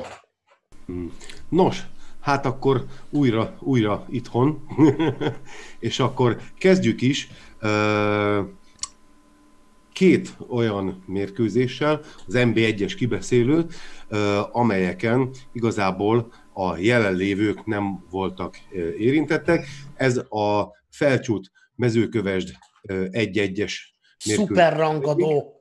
Igen, a második pedig a Kisvárda Honvéd 2-0-ás mérkőzése. Na most a felcsút, én ezt most nagyon gyorsan ledarálom, és akkor megyünk tényleg, és kibeszéljük a többi mérkőzést, mert azért ezeket sem lehet elhanyagolni. Én azt gondolom, hogy a, a felcsút mezőkövest mérkőzésen én úgy látom, hogy a mezőkövesd igenis megbicsaklott, bár itt a végén a Kuttor Attila azt mondta, hogy nagyon örül, hogy nem adták fel a saját játékukat, és végül is sikerült megszerezniük az egyenlítő gólt, de hát könyörgöm, a szolnoki Rolandot 29. percben állították ki, tehát onnantól kezdve emberelőnyben játszottak. És igaz, hogy akkor már egy gólos hátrányban voltak, tehát azért, azért ez nem egy olyan túl nagy produkció, amit nyújtani kell egy olyan csapatnak, aki mondjuk ott a bajnokság első három helyezettje között van, és Szolnoki Rolandra csak az, szeretnék még kitérni egy kicsit. Én azt gondolom, hogy éppen ideje volt egy kiállításnak, sőt, már a kilencedik percben ki kellett volna állítani, mert Sierikbe úgy beleszállt, hogy az azonnali pirosot ért volna. Egyébként a második sárgát is pont az említett Sierik ellen szerezte meg, mert akkor is hasonló módon így gyakorlatilag elbánt vele, és én azt gondolom, hogy ő van annyira jó játékos, hogy nem kellene ilyesmiket megengednie magának, még megint ismételni tudom csak magam, ezt már pont a múlt héten is elmondtam. Kisvárda Kispest. Ugye, ha nagyon rossz pály akarok lenni, ez a kicsik mérkőzése volt, de nem akarok az lenni, nem említek ilyet. A lényeg a lényeg, hogy én azt gondolom, hogy itt, a, itt Dajka László ugye azt mondta, hogy stabilak voltunk hátul, és több helyzetet alakítottunk ki, ergo megérdemeltük a győzelmet, és ez helyel közel egyébként, helyel közel egyébként igaz is, és én azt látom, hogy ott a Kravchenko és a, a, a kapuban ki van náluk a, a fogfájós ember, ugye a, a, a, a hm, hm, hm, nem, nem, nem, nem, nem, Kisvárda, Kisvárda, Kisvárda, Kisvárda, akinek fájt, a Felipe, igen, az, az ő kettőjük kiemelkedő játéka kellett ehhez a, ehhez a dologhoz, nem beszélve arról, hogy a, a Gosztonyi, aki egyébként ezúttal kezdő volt, szintén hozzátett a, a győzelemhez, úgyhogy most valószínűleg Zoli örül, hiszen neki a Gosztonyi barátja, mint, mint tudjuk, és ezúttal is bizonyította, hogy azért nem tehetségtelen futbalista. Sannino pedig, aki egyébként Vince Otto 20 évvel idősebb kiadása. Nézzétek meg, gyakorlatilag Vince Otto 20 év múlva főleg abban a szerkóban most valami sapka volt rajta, gyakorlatilag egy az egybe, hát csak nem annyira beszél magyarul. De a lényeg a lényeg, hogy ő kimaxolta itt a, a, a, a bullshit mondást, és valami új dolgot hozott be. Hát ugye a latin ősök retorikai tudását magával hozva azt mondta, hogy teljesítményben nem, csak gólokban maradtunk alul. Hoppá! Tehát azért nagyon ott vagyunk a szerelem. Most nem állították ki? Nem, nem, most nem állították ki. Valószínűleg ö, leszedálták, csak a meccs végére azért tudta előadni ezt a, ezt a kis, kis stand-upot, mert addigra már kijött belőle az anyag. Jó, és akkor most térjünk át azokra a meccsekre, amelyeknél ö, érintettek voltunk, és akkor menjünk Zalaegerszeg Debrecen mérkőzésre. Mm, hát ahol nekem e, egy-két kérdésem van, és aztán azonnal Csibut kérdezzük, hiszen ő az érintett. Ugye egyrészt, hogy a Zalegerszeg akkor úgy tűnik, hogy, hogy végül is végleg lemaradt, télen tudnak-e annyit erősíteni, hogy képesek lehetnek a bennmaradáshoz, valószínűleg a pakshoz kell őket mérni, tehát a paksnál erősebbek lehetnek é, illetve amit Csibut különösebben, vagy inkább érinti, hogy akkor a Debrecen most visszatalált, vagy visszatalál az útra, vagy mi a meglátásod? Van egyáltalán út? Hangot kérünk. Hát te nem hallasz, de a nézők azok, a nézők egyébként hallottak, csak ti nem, nem bocsi. Bocsánat. Szóval van egyáltalán út, azt kérdeztem itt. Nehéz beszélnem most erről a mérkőzésről, mert én azt gondolom, hogy a DVSC viszonylag ritkán élet egyrészt olyat, hogy úgy nyer, hogy közben az ellenfél támadja végig a mérkőzést, illetve úgy nyer, hogy a játékvezetőnek olyan ítéletei vannak, amivel az ellenfelet, ellenfél dolgát nehezíti, nem pedig a DVSC-ét. Általában én a, pont az ellenkező oldalt szoktam meg. Hát most egyrésztről elnézést kérek így is a, a, a Zalaegerszeg szurkolóktól, Erdős József tevékenysége miatt, mert, mert én azt gondolom, hogy volt két olyan 11-es gyanús eset is, hogy ha bármelyiket befújja, akkor akkor az azt lehet mondani, hogy, hogy egy, egy 11-es volt. Uh, illetve, hogyha szigorúbb, akkor Garba második uh, sárgát is begyűjtötte volna a meccs során, és akkor nem tudta volna belülni ugye a második gólját sem. Úgyhogy az eredményt elnézve azt lehet elmondani, hogy hát a Debrecen gyorsan megszerezte a vezetést egy Garba góllal a tizedik percben, utána pedig tartották a, a így igyekeztek úgy tartani a labdát, illetve úgy feltartani az ellenfelet, hogy az ne tudjon gólt szerezni. Ehhez egy eszméletlenül jó kapus teljesítményre volt szükség. Legutóbb ugye megsérült Nagy Sándor az első számú kapusunk, úgyhogy most Tomás Kosicki állt be, mint cserekapus, és hihetetlenül kivédte az ellenfél szemét. Aztán pedig a második félidőben, ahogy már egyre jobban kitámadt az Zete, egy, ö, egy támadás végén ismét Garba volt eredményes, egy, egy szép láb között ellőtt labdával. Úgyhood ha azt nézzük, akkor a DVSC így, így simának tűnő 2 0 győzelmet aratott, de de én úgy gondolom, hogy, hogy ez a 2 0 győzelem nagyon becsülendő, dicsérendő és nagyon-nagyon örömteli dolog. Miközben, miközben az etét nem érzem úgy, hogy egy gyenge csapat lenne, és nem érzem, hogy ez a, ez a vereség a földhöz nyomná őket. Talán azt is mondom, hogy, hogy közelebb volt ez a mérkőzés a, a döntetlenhez, és és hogyha egy picit más napot fog ki egy-két Zalaegerszegi támadó, akkor lett volna egyébként gól is szerencsénk is volt, nagyon-nagyon jó kapus teljesítményünk is volt, és végre ismét garba megvillant, és garba gólokat láthattunk. Ennek is köszönhető a győzelmünk, úgyhogy gratulálok a csapatnak, mert nagyon-nagyon régóta nem sikerült már idegenben győznünk, és nagyon-nagyon régóta nem volt olyan meccs, hogy ne kapjunk gólt. Úgy tűnik pont most szakadt meg ez a sorozat. Hogy ez miért, hogy ez egyszeri dolog volt azt nem tudom. Egy valamit még kiemelnék itt a végén, Bódi Ádám visszatért közel fél év kihagyás után, és egyből, amint beállt az utolsó 20-25 percben a látszódott az a, az a tudásbeli különbség, ami, ami közte és a csapat, közti, a csapat többi játékosa között van. Hát igen, srácok, több részletekről. Jó Igazán, igen, csak annyit mondanék, hogy nagyon sajnálom, hogy pont az Alegerszeg ellen támad föl a Debrecen. De hát azt ugye a, a Izrael Istenem majd elmondja az Alegerszegben, hogy ö, ö, tulajdonképpen mi a hibának az oka. Viszont akiket látszik az, hogy nem tudnak hozzátenni. Ezt most már második vagy harmadik héten mondom, akik nemzetközi, tehát akiket visszahoztak külföldről volt válogatott játékosok, nem tudnak hozzátenni semmit igazán ehhez. Nem, nem, nem, nem láttam azt, hogy, hogy nagyon villogtak volna, és most megint elfelejtettem a nevét, próbáltam így kivágni magam, de nem jut eszembe. Tíber. Tíber. Hát igen, tehát nem, nem látom azt, hogy ő hozzátenne bármit is ehhez, a, ehhez az Dehogy nem, hát hozzátesz. Hát az Alegerszeg kasszájából a pénzt elteszi. Ja, ez, igen, igen, igen, igen, de hát ehhez kellett egy jó szerződést kötni a, a Izrael istenével. Tehát, hogy Úgyhogy, na mindegy, nem hát, akarom nagyon... Hát aki azóta is a sírotófalba veri a fejét, de hát, hogy mindegy. Igen, uh, igen, igen, ennyi lett volna. És gratulálok, mert viszont a Debrecen magára talált, hozta a saját játékát, és látszik, hogy mennyit számít egy, egy bódi, igen. aki, tehát egy, egy embernek a tudása, aki ö, végig igazán nem hiszem, hogy nagy taktikai értékezletet kellett tartani az, hogy, hogy ő tudja, hogy kinek hol a helye a Debrecennél. Ennyi. Stíber, köszönöm szépen, elnézést kérek. Olyan, olyan jellegtelen, hogy egyszer nem tudom megegyezni, elnézést.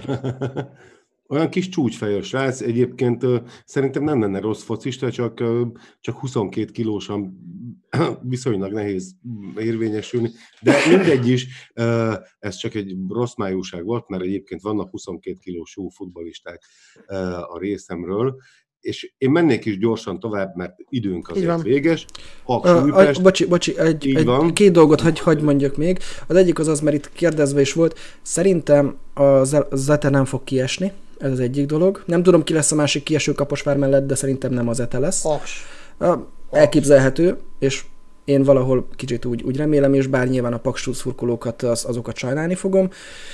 Uh, aztán a másik dolog, amit a Honvéd meccsről ugye nem beszéltünk sokat, de ígéretet tettem, hogy jelzem, hogy egyébként van köztünk sok honvéd szurkoló is, ilyen köztük Szilágyi Dániel, akitől majd várható egy szurkolói kisebb bejelentkezés az utolsó adásainkban, és itt hívnám fel a figyelmetek arra, remélem ezt majd ki is írjuk, nem csak most így adás közben hangzik el, hogyha bárkinek van véleménye, olyan, olyan gondolata, ami a saját csapatáról vagy az NB1-ről szól, hogy 4-5-6 percben összefoglalja egy kis videón és elküldi nekünk, akkor a idény összefoglalóba ezt bejátszuk.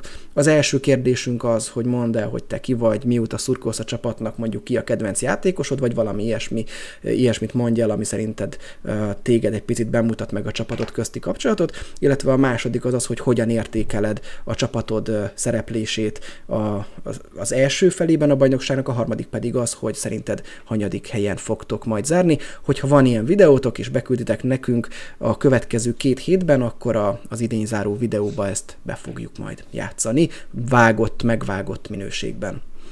Hajrá, Loki, és akkor át is adom a szót, és mehetünk a következő meccsre. Jó.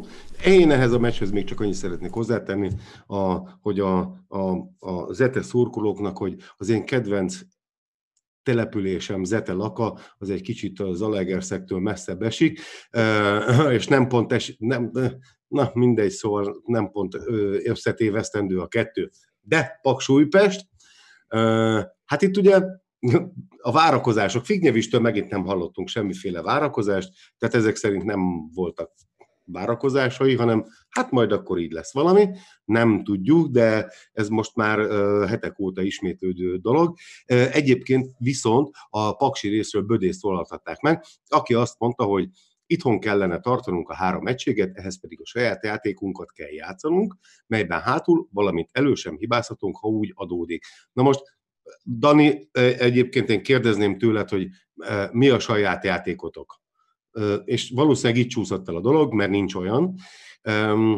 És, és amit én akarok mondani, és így én írtam egyet, hogy összefoglaló.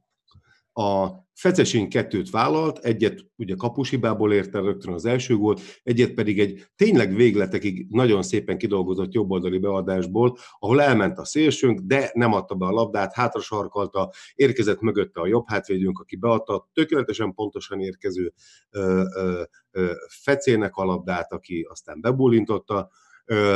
Zsoltér egyet lőtt, ezt úgy lőtte ezt a gólt, hogy átvette valahol ilyen 25-30-ra a labdát, és így csípőből csinált egy testját, amire egyébként a félvédelem lement a sarokra borért, nem tudom, hogy, nem tudom, hogy kaptak-e mágnás miskát, vagy nem tudom, milyen ócska borokat lehet kapni, de körülbelül úgy, úgy sorba álltak érte, és hát addig, amíg ők elmentek, addig ő belőtte ezt a gólt. Majd utána egyébként Paujevic, a puskalábú Brankó, nem tudom, hogy mondtam már nektek, ha mondtam, akkor egyébként elnézést kérek, a cserejátékosok szoktak fogadni arra a cserepadon, hogy vajon hanyadik percben fog felbotlani a labdába. Na most ő egy ilyen, az ötös sarkáról egy olyan bombagölt ragasztott egyébként a, a kapus szeme közé, hogy csak úgy szikrázott, és Egyébként 3-0 után nagyjából nem akartunk játszani, de akkor se adtuk oda a labdát az ellenfélnek, mert ugye 75-től 85 percig nem nagyon értek bele, vagy ha beleértek, akkor is csak véletlen volt.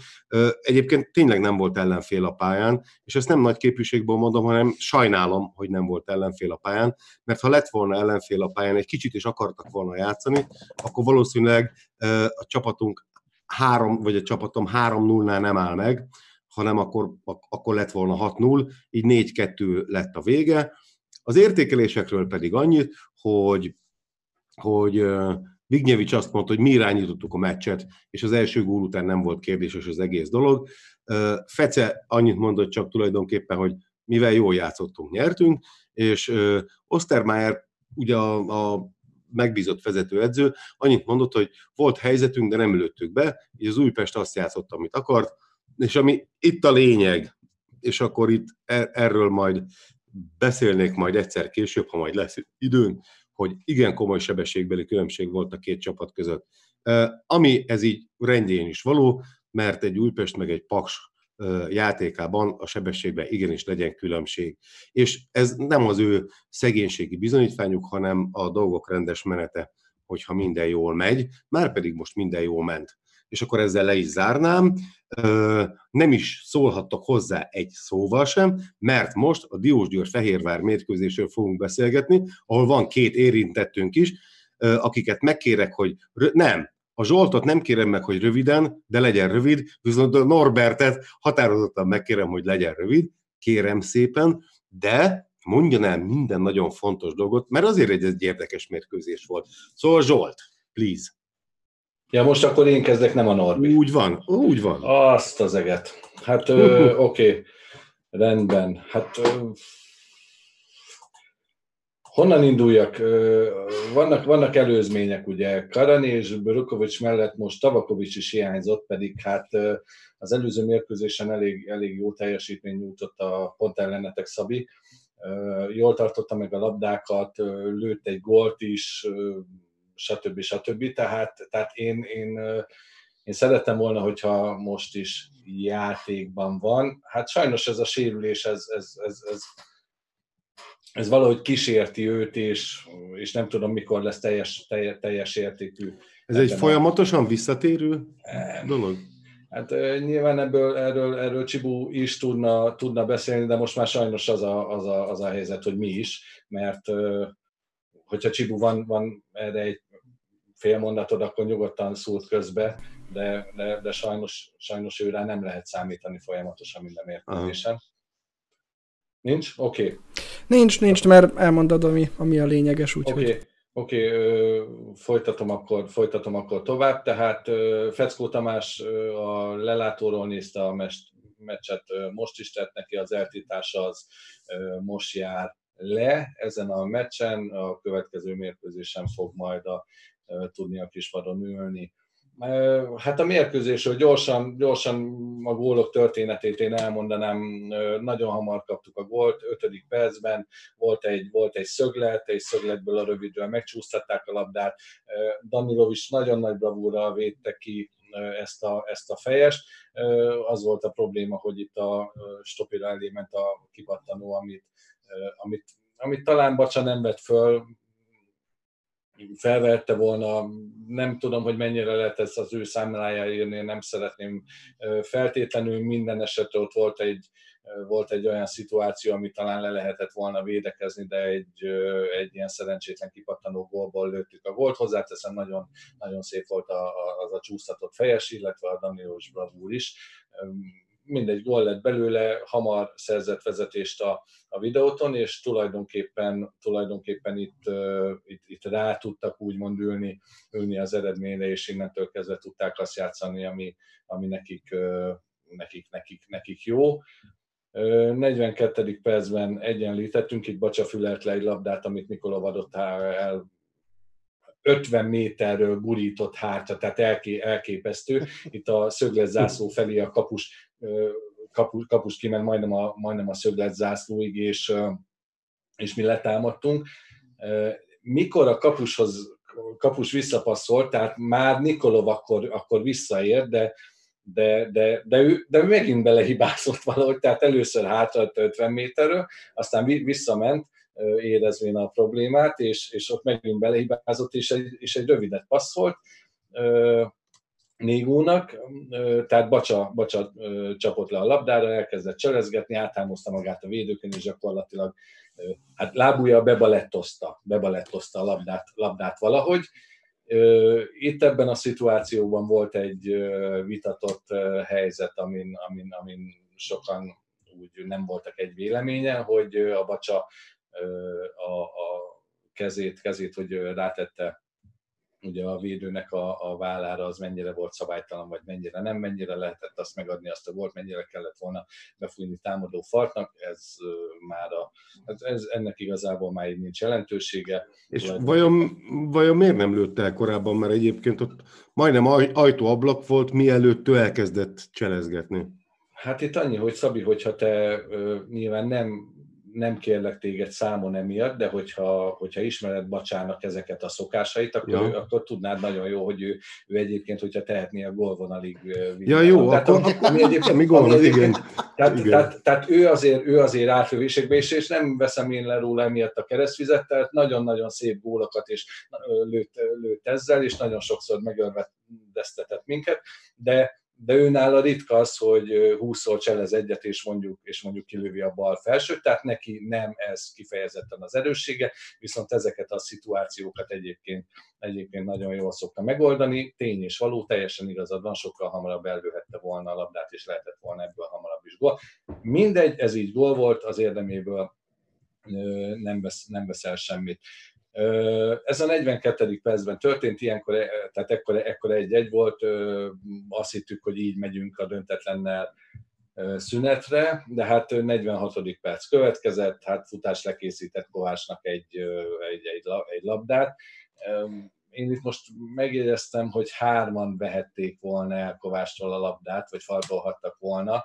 35 méterről vezette Kovács a labdát, de, de ő begyalogolt vele, és el, el, előtte Danilovics mellett. Hozzáteszem, az első gólnál is tulajdonképpen Bacsa volt az, aki lemaradt, tehát mind a két gól valamilyen szinten védelmi hibából történt, mint ahogy egyébként a gólok legtöbbje védelmi hibából. Bo- bocs, hogy kérdezem, a Bacsa milyen poszton játszik? Hát a Bacsa csatár volt. De, de most ezen a mérkőzésen csatár volt. Hát az satár volt, igen, mm. igen, igen. igen és akkor a pontrúgásoknál viszont neki is ugyanúgy védekeznie kell. Abszolút. De nem tudta feltétlenül jól megoldani. Most... Abszolút, tehát, tehát hozzáteszem, hogy egyébként igen, igen érdekes, hogy a Bacsának kellett volna ott lenni azon a, azon a, a legutolsó vonalban azon az emberen, tehát nem feltétlenül ő lett volna, viszont mivel, mivel ő volt a legközelebb ahhoz az emberhez, aki, aki a gólt lőtte, tehát nyilván ebből a szempontból ebből a szempontból neki kellett volna ezt megakadályozni. Természetesen Bacsának nem feladata ugye az, hogy középhátvédet játszon. Tehát most ez, most ez megint egy, egy másik, másik dolog, viszont a Diózsörnél egyébként elég gyakran működnie kell annak a, annak, annak a felállásnak, hogy ugye a, a csatárok is visszajönnek, visszajönnek védekezni. 46. perc, tehát már készültünk a szünetre, futás lekészített itt egy labdát Kovácsnak. Itt, itt, itt megint csak hárman vihették volna el a, a labdát, vagy faltolhattak volna, még egyszer mondom, tehát 35 méterről vezette körülbelül a, a labdát Kovács. Begyalogolt vele, előtte Danilovics mellett, hát most, most erre megint csak nem tudok mit mondani, nem akarok senkit bántani érte, kész, ez, ez megint egy olyan gól volt, ami, amit meg lehetett volna én, én, én, én úgy érzem, hogy, hogy előzni.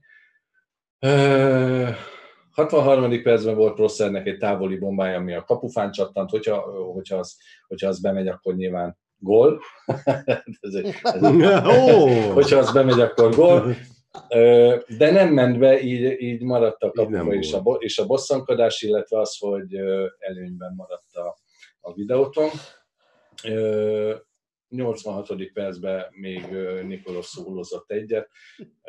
Hát szegény Tamás Márkot forgatta meg úgy, mint Bohóc a, a, a, a bűvész tányért, de de odaérhetett volna még, azt hiszem, hogy, azt hiszem, hogy Vági is talán most nem, nem, nem tudom pontosan. Megint egy olyan szituáció volt, amikor többen is elvették volna, volna tőle a labdát, de teljesen mindegy is a, a, a vége három egy lett, tehát igazából most ezen, ezen nincs mit szépíteni.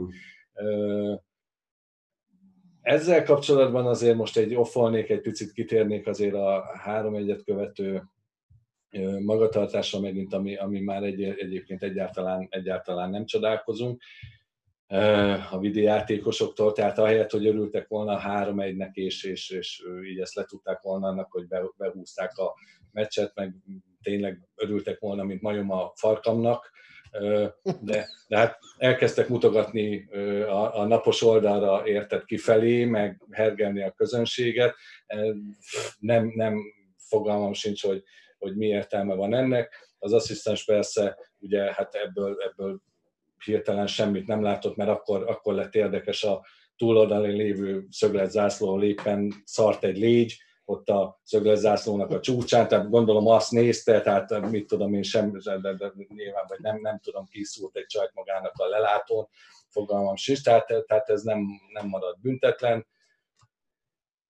Nem történt uh, semmi. Hát büntetlen minden, maradt. Tehát, Na, vagyis, vagyis most, bocsánat, bocsánat, hogy büntetlen, így van, így van, tehát, hogy büntetlen maradt. Mindegy. Ez, ez már most a videóton játékosok kapcsán menetrendszerűen előjön a, a, a DVTK ellen, aztán én nem követem annyira figyelemmel, hogy másnál is előjön-e, de azt tudjuk. Á, nem, hát soha nem szokott.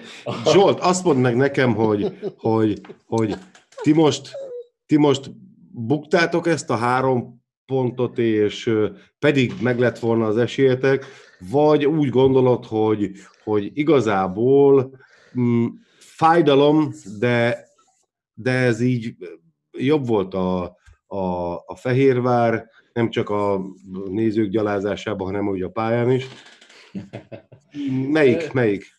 Nem, egyáltalán nem érzem, hogy jobb lett volna a Fehérvár, hogyha csak az instatot veszem alapul egyébként, ami nem feltétlenül mutat mindig tükörképet a mérkőzésről, már, már csak azért nem, mert például van a magyar instat, és ugye van az eredmények.com-nak az instatja, na most az egyik az valami 8, tehát 8 kapura lövést mutatott, és 5 kapu, kaput eltaláló lövést, a, a, a másik pedig a, a, a, ugye az MLS instatja pedig 15 kapura lövés mutatott a Diós Győrnél, tehát az, az, az, ez a duplája. Tehát, tehát, a, tehát ez, ez azon a hiba, tehát a tűrés határon teljesen kívül van, én úgy gondolom, hogy az egyik instat az 8 kapura lövést mutat DVTK részről, a hmm. másik pedig 15 És az MLS oldalon nem volt olyan, hogy 11-es kifelé mennyi volt?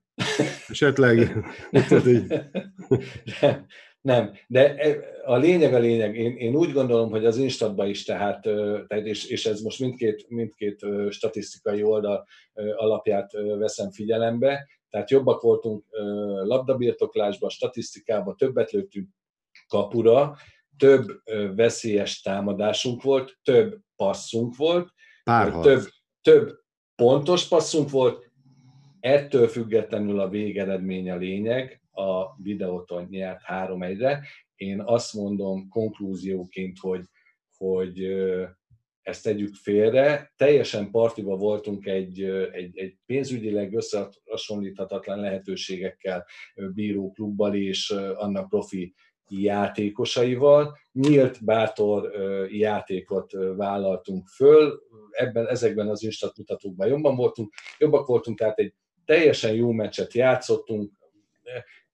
hibákkal, pontatlanságokkal, stb., de én úgy gondolom, hogy egy hogy abszolút, abszolút, abszolút mhm. jó úton járunk, és hozzáteszem, az elmúlt három évre visszamenőleg szerintem még ilyen nyugodtan nem álltunk ebben, a, ebben az etapban a mhm. bajnokságban, ugyanis 10 ponttal van lemaradva a Kaposvár, és 5 ponttal van lemaradva az Zalaegerszeg és a Paks. Hozzáteszem, és még egy mondat, ennyit engedjetek meg, tehát hozzáteszem úgy, hogy olyan emberek hiányoznak a keretből, mint a, hát most jó, ez, ez most a két meccs kapcsán, tehát a Brükovics, a Karán, de például most ugye a Tabakovics, illetve korábban is, Ivanovski, illetve Adukora a, a középpályáról, ezek mind-mind meghatározó játékosok lehetnek a csapat ban, hogyha egészségesek, mégis nélkülük tudunk itt állni a bajnokság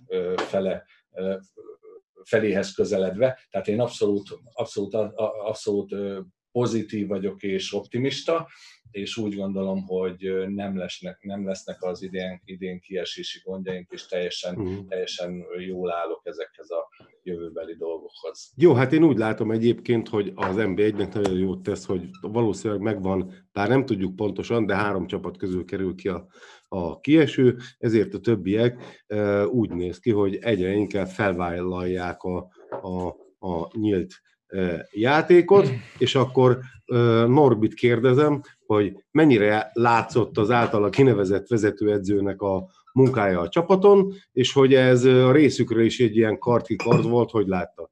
Na hát ugye elsőként is ugye múlt héten volt nekem egy kifakadásom, nyilván valamennyien emlékeztek rá, elmondta a magamét, hát nem éppen irodalmi stílusban, na de hát mindegy, néha ilyen is kell, Ugye ez megtörtént, hétfőn menesztették Márko Nikolicsot, akinek ezúton is köszönjük azokat a csodás eredményeket, de a csapat, de ebben ennyi volt, úgyhogy viszlát, mondhatjuk így rövidre zárva, tényleg szép sikereket értünk el vele, úgyhogy ezeket nem lehet tőle elvenni, tényleg szép korszakot éltünk meg vele. Nos, és ugye a hétfő délután, ugye a srácok már tudták a belső chatbe, én meg másfél-két órával előbb már tudtam az infot, ki lesz az új edző, ezt tudták is, de diszkréten kezelték, ugye ezt is köszönöm szépen nekik, ugye Kárió visszatért ugye a videótonhoz, ugye sikeredző volt, gyönyörű szép futballt játszottunk vele annak idején.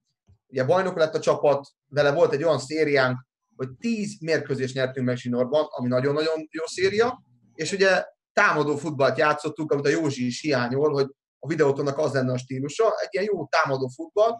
Ugye nagyon fontos, hogy Kárió egy szezon töltött el a videótonnál 2014-15-ös szezonban, ugye akkor bajnokok lettünk, majd hogy nem utca hosszal, 22 győzelmet ért el, 5 döntetlent és 3 vereséget, és nagyon fontos, hogy a pont per mérkőzés átlag az 2,37-es volt. Ez azért nagyon jó arány.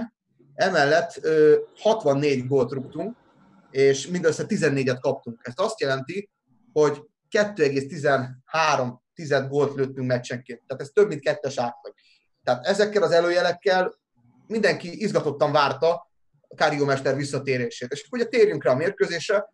Ugye én hiányoltam a csapatból Hádzsicsot, Stop iránt, mind a ketten kezdők voltak a hétvégén, milyen fura, úgyhogy én úgy láttam, hogy tényleg a legjobb kezdőt próbáltam meg felküldeni Kari Mester, és örömmel láttam azt, hogy, hogy jól kezdtünk. Az elején ugye egy pontrugás van, de mindig is veszélyesek vagyunk, ugye sikerült megszereznünk a vezetést, ugye Bacsa lemaradt, nem mondott a Zsolt is, és ugye Stopira szemfülesen a kipattanóra érkezve megszerezte a vezetést. Utána én úgy éreztem, hogy 10 percek később kicsit visszavettünk volna az iramból, jaj, jött a Diósgyőr, jött a Diósgyőr, és utána volt ez a, hát a komikusba elrakható gól, amit lövettünk velük. Szerintem ez nem volt 11-es, sem pedig szabadrugás kifele, ezt a Bacsa tök jól csinált, ez belőtte, ez egy tiszta gól volt, ezt el kell ismerni, itt nincs mit mondani, ez egy gól volt, amit szerzett a, a, a Diózsőri játékos, tehát ezt én úgy gondolom, hogy ez tényleg egy nagyon faszok is párharc volt, nagyon szépen elvitte és belőtte a labdát, ugye Bacsa a hálóba, és ugye egy-egy volt, és mindenki azt hitt, hogy egy-egy lesz a szünet, na és így érkezett a meccs embere, Kovács István, hát gyerekeket óriásit ment a kokóteknak, tehát ezt, ezt ki kell emelni. Ilyen jól ebben a szezonban még nem játszott, ugye pont beszéltük a Józsival is korábban, hogy sajnos nála csak fél évente van ilyen jó meccs, bár csak lenne több is, mert az Instant Index több mint 360-as lett, ami nagyon jó, de nemzeti sportban ez csak egy hetesre volt jó, szóval hagyjuk, legalább egy 8-as kellett volna, hanem 9-es, mert nagyon jól játszott a Kokó, hogy megcsinálta a második gól előtt, három emberen vitt át a labdát. Gyönyörű csellel, egy pár harcot megnyerve, és talán megállott a kapus mellett. Tényleg egy nagyszerű, nagyszerű gól volt ez a Kokótól, tehát tényleg, és gólpaszt is adott, tényleg nagyon fontos kulcspasszokat ott volt a második fél, első fél volt egy labda a Nikolovnak, Nikolov azt ugye mellé lőtte, mellé durantotta egy olyan 11 méterről körülbelül. Kicsit ki volt sodródva, mindegy, szóval abból lehetett volna még gól, de én úgy érzem, hogy látszottak a jelek, hogy a játékosok is kicsit felspanolták magukat, oda tették magukat, akartak bizonyítani. Tényleg azt láttam, hogy most mindenki megy. És ennek örömére a második fél időben megállt. Megint megálltunk, megint jött a Tilitoli alibi, amit nem értettem, teljesen kétségbe esetten rugdostuk ki fel a labdákat, ugye akkor nagyon sok falt volt, rengeteg hiba volt a második félben főleg, és megmondom őszintén, amikor volt az a kapufal, nagyon éreztem, hogy hú, nagyon melegbe leszünk, nagyon melegbe leszünk, de utána szerencsére a futball örök törvénye ismét megérkezett, a sok kihagyott helyzet megbosszulta magát, és egyszer mentünk el körül a második félidőbe a Diózser kapujáig, végigvittünk egy mintaszerű kontrát Nikolovval, aki gyönyörűen elújította a hosszúba, és kialakult a 3-1-es végeredmény. Én úgy gondolom, hogy igazából mind a két csapat nagyon jól játszott, ha sok hibával is. Rég láttam ilyen jó magyar mérkőzést az elmúlt hetekben. Talán az utolsó meccset is mi játszottuk, akkor pont a Fradival, ami a hasonló jó iramú mérkőzés volt. Ilyenek kellenének amúgy, mert ez nagyon jó mérkőzés volt.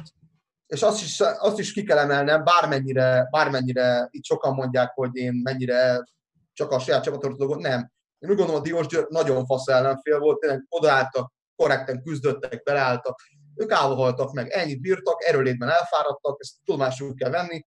Nyilván egy téli alapozás után jobban össze lehet ezt csapatot szedni. Most ne várjátok azt Feckót, hogy idejön az két nap alatt megváltja a világot, mert abból dolgozik, az a hülye Fernando itt vezet neki. Tehát ugye nyilván, ha lesz télen ideje, Feckó fog igazolni. Én ebben biztos vagyok. A másik még, hogy amit ki akartam emelni, hogy ez a minőségbeli különbség is volt. Tehát nálunk, ha cserélünk, mindig válogatott képességű játékos tudunk becserélni szinte kivétel nélkül.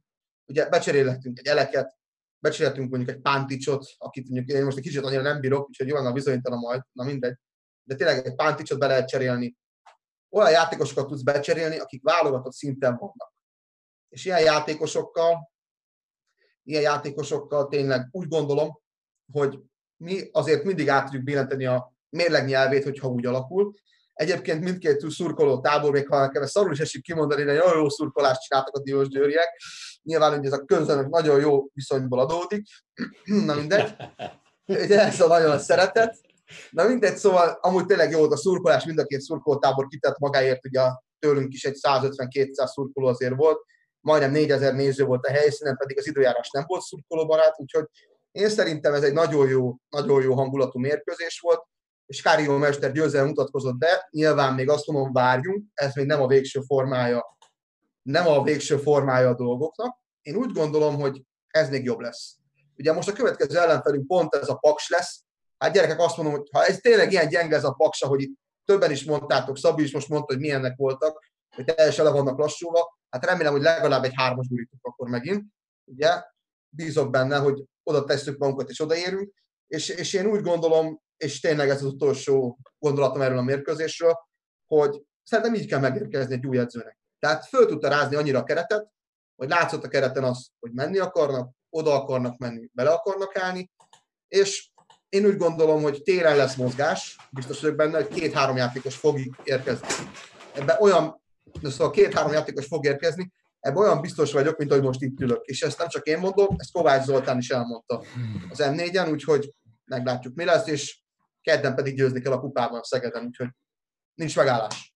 Józsi? Igazán itt akartam csak mondani, hogy nagyon örültem annak, hogy a Kári jó visszatért, mert ez, a, ez az igazi videótonos paraszt mentalitás, remélem eltűnik ez a agyba főbe rúgdalok mindenkit. Ne arra úgy, hogy ezt, ezt én, de így, és szerintem így a, hogy unblock tapasztaltuk, hogy ez a, ez a, ez a rugdosódó mentalitás. A másik, ez a mutogatás, hogy erről nem tudnak leszokni, az meg én nem tudom. Nálunk is volt egy ilyen korszak a Fradinál, akkor, amikor most minden nem megyek abba bele, tehát az a lényeg, hogy itt is hozzá vannak szokva a játékosok, hogy mindent büntetlenül megtehetnek. Így van. Tehát ez, ez a mutogatás, de ez legyen a Fradi pályán, legyen bárhol. Tehát jó lenne már tényleg. Én szerintem ki kellene kopni olyan játékosoknak, mint a Juhász Roland, aki már, aki, akinek a helyére biztos, hogy volna, volna jobb játékosok. Elhiszem, hogy ő valami legenda lesz már ott lassan a videótonnál, de szerintem, ha ezek a játékosok eltűnnek, akkor szépen ki fog kopni ez a mentalitás, és visszatér az a, az a szimpatikus videóton, amit a Karióval játszottatok, az a játszó, technikás, kreatív próbák. Sok gólt szerző. Igen. Ez jó majd, a magyar... majd műsorvezetőként majd. jót, tesz a, jót, tesz a magyar, jót tesz a magyar labdarúgásnak, de a másik, hát a kiskokó jó lenne. Bocsánat, is, ne haragudj, csak, csak mielőtt átkötnél a kiskokóra, még a kimutatással kapcsolatban egy, egy, egy mondatot, hogyha, vagy gondolatot, hogyha megenged.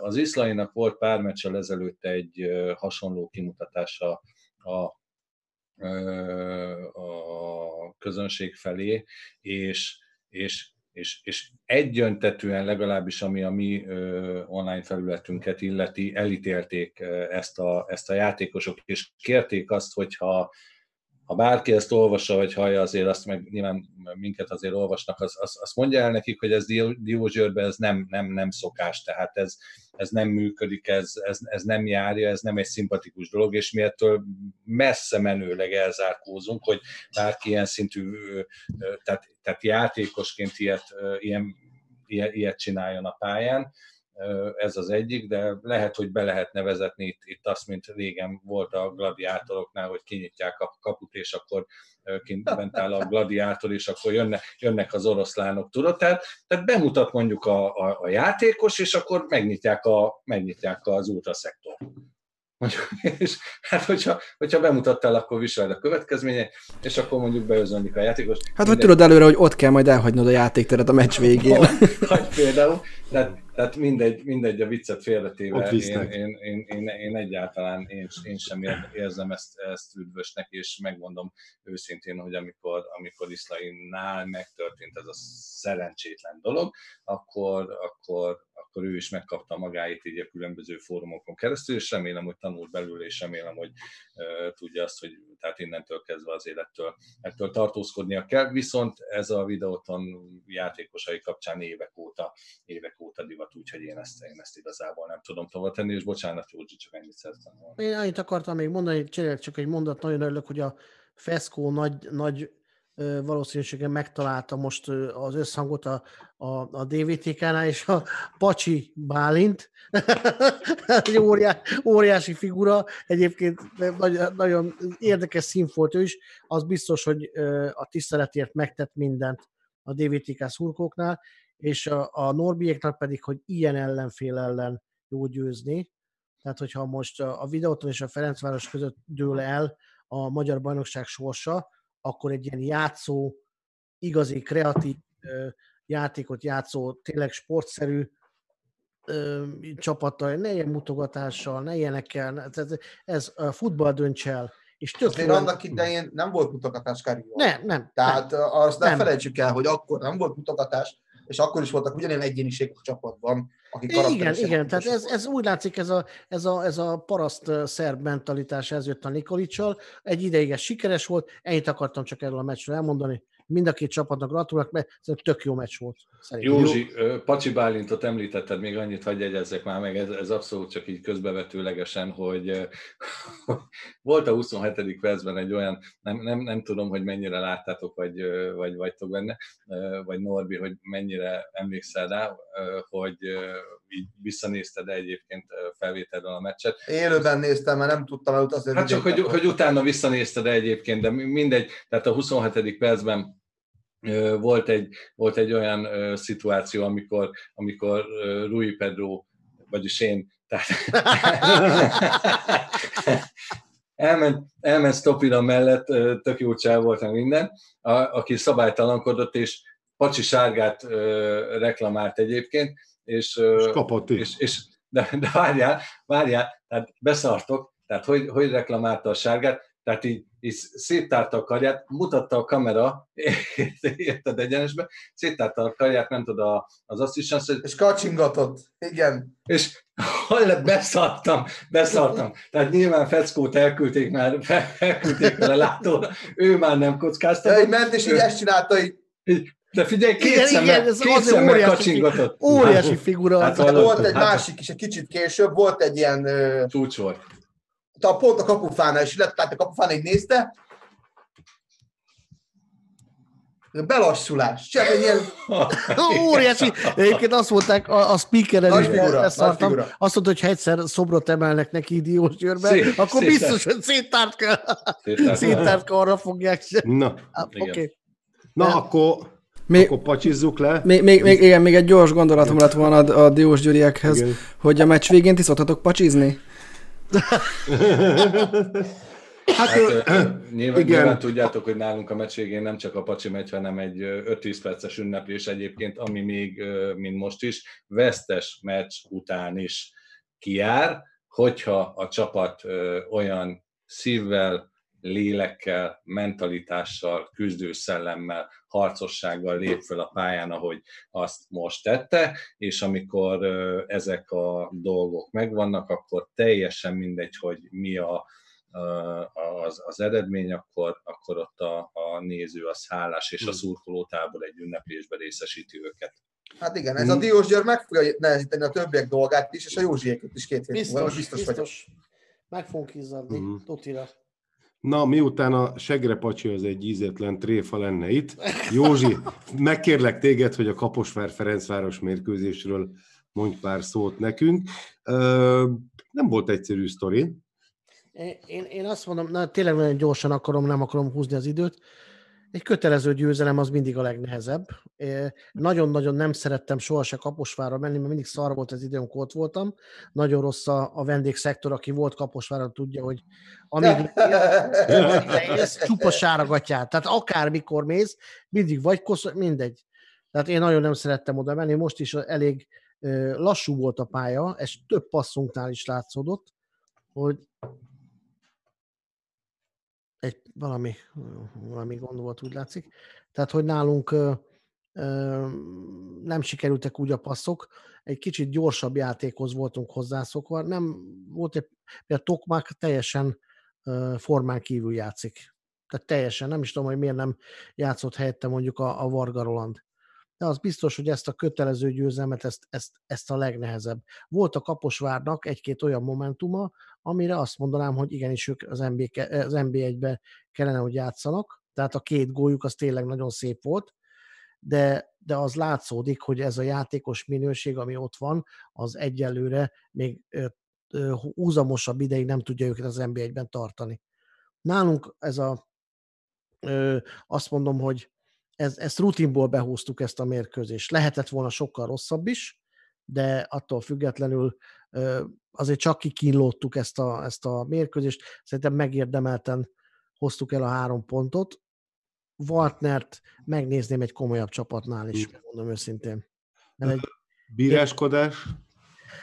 Hát érdekes, most nem akarok semmit arra, hogy megvan a győzelem, de elvettek egy, egy teljesen ö, szabályos gólunkat, tehát úgy látszik a kiskézi nem tudja, hogy a, hogy, a, hogy, hogy a hátvédek mögött vagy, és a, a, a beadó játékos előrébb van, mint aki érkezik, akkor az nem lesz. Tehát ilyen, ilyen abszolút, abszolút, aki labda vonala mögül érkezik, az, az nem nincs lesen. Tehát hát de ez, ez nem kosárlabda, azért nem tudja. E, igen, most, igen, nagy Ne rójuk fel neki. Nagy valószínűséggel, igen. Úgyhogy attól függetlenül megérdemelten szereztük meg volt a, a, a győzelmet. Nem akarom nagyon tovább szaporítani a szót, biztos kiesőnek tartom a, a kaposvárt, és nagyon szeretném, hogy, a, hogy az a legerszegben maradjon. Hát nem a, nem a Izrael istene miatt, hanem nem azért, mert ugye többen is kék, hogy, hogy mondjam azt, de attól függetlenül a Kaposvárt és a Paksot szeretném én azt, hogy, hogy ha, már, ha már valaki kiesik, akkor ők. A, a szívem szerint pedig a Kisvárda, mezőkövest, felcsút 3 szeretném a, az MB3-ban látni, vagy bocsánat, az MB2-ben, de az MB3 is jó. Nos, ö, hát én azt gondolom, hogy most időnk rövidsége okán akkor erről a meccsről ennyit, és Csubu szeretne valami nagyon fontos dolgot mondani. Uh, így van. Um, a Loki meccs kapcsán szerettem volna még ezt elmondani, csak aztán olyan gyorsan uh, átléptünk rajta, hogy egy pillanatra el is felejtettem. Um, szomorú uh, dolog történt, ugyanis uh, uh, pontosan pénteki napon, ugyanis a DVSC-nek az egyik buszvezetőjét baleset érte, és 52 éves korában elhunyt Kati Márton, úgyhogy hát aki ismerte, az az emlékét megőrzi. Ez a, tehát tényleg a, a DVSC-t juttatta el egyik mérkőzésről a másikra. Van, van több buszvezetője is a Debrecennek, úgyhogy Kati Márton 2011 óta dolgozott a DVSC-nél, ezt, ezt úgy gondolom, hogy ez, ez is hozzá tartozik, tehát hogy nem csak a, a szakvezetők dolgoznak egy-egy klubért, vagy nem csak szurkolók vannak egy klub mellett, hanem vannak ilyen, ilyen alkalmazottak, ilyen személyek is, úgyhogy, úgyhogy osztozok a, a, a, a családjának, illetve a DVSC-nek a gyászában. Ennyi így, így röviden a végére. Köszönöm. Hát én is szeretném kifejezni együttérzésemet. Nyugtassa. És azt gondolom, hogy így a, így a végére értünk a, ennek a mai maratoni és, és önhibánkon kívüli hibáktól tarkított adásnak, de hogy azért mégsem fejezzük be ilyen szomorúan.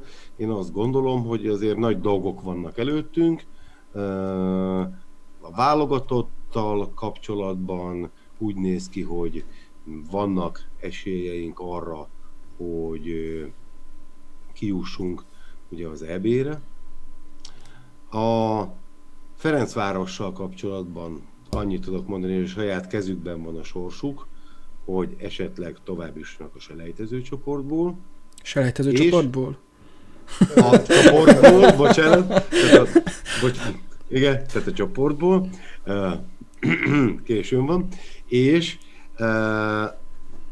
legutolsó sorban, de talán ennek örülök a leges-leges legjobban, amit már említettem talán, hogy egyre több helyen jönnek rá NB1 szerte, hogy mégiscsak ö, támadó focit kellene játszani és nyíltan küzdeni, mert most érdekes módon ebben az utolsó fordulóban ö, én több olyan meccset láttam, ahol, ahol, ahol ö, jó játékot láttunk, és tényleg ö, megérte ö, megnézni a mérkőzéseket, és és sok gólos mérkőzések voltak, és, és én azt gondolom, hogy ez egy, ez egy biztató jel. Aztán a következő fordulóban légy színe, cáfoljatok meg, köszönöm szépen. Úgyhogy én most el is búcsúznék ezennel, és azt mondom, hogy hajrá magyarok, hajrá Újpest, hajrá semleges térfél. Sziasztok! Sziasztok, köszönöm szépen a figyelmet. Hajrá Fradi! Mikor engem mi, mikor engem, mivel engem ritkán ad a tévé színesbe, így azért hadd üdvözöljem a páromat, szeretlek, drágám, örülök, hogy látsz engem, husszantalak, hajrá Diózsjör, hajrá Miskolc. Köszönöm szépen, hogy megnézhetek ma is a műsort, hajrá videóton, Kárióval pedig nincs megállás, kedden győzelemre van szükség Szegeden, majd Atomic Strike szombaton, úgyhogy Hajrá, Vidi! Sziasztok, jó éjszakát! Köszönjük a figyelmeteket, örülünk, hogy velünk vagytok, hogyha van véleményetek a saját csapatotokról, küldjétek el nekünk videón és bejátszuk az év végi adásban. Elnézést itt a technikai hibákért, igyekeztünk javítani, reméljük, hogy így is élvezetes volt az adás, és megtaláljátok a leírásban majd az elérhetőségét a hölgynek, illetve a, szépen meg tudjátok majd nézni a időbiegző segítségével utólag visszamehettek egy-egy pillanatra. Úgyhogy köszönjük szépen a figyelmeteket és a kitartásotokat, hajrá magyar foci, és hajrá piros-fehérek, hajrá DVSC, sziasztok! Hacsi.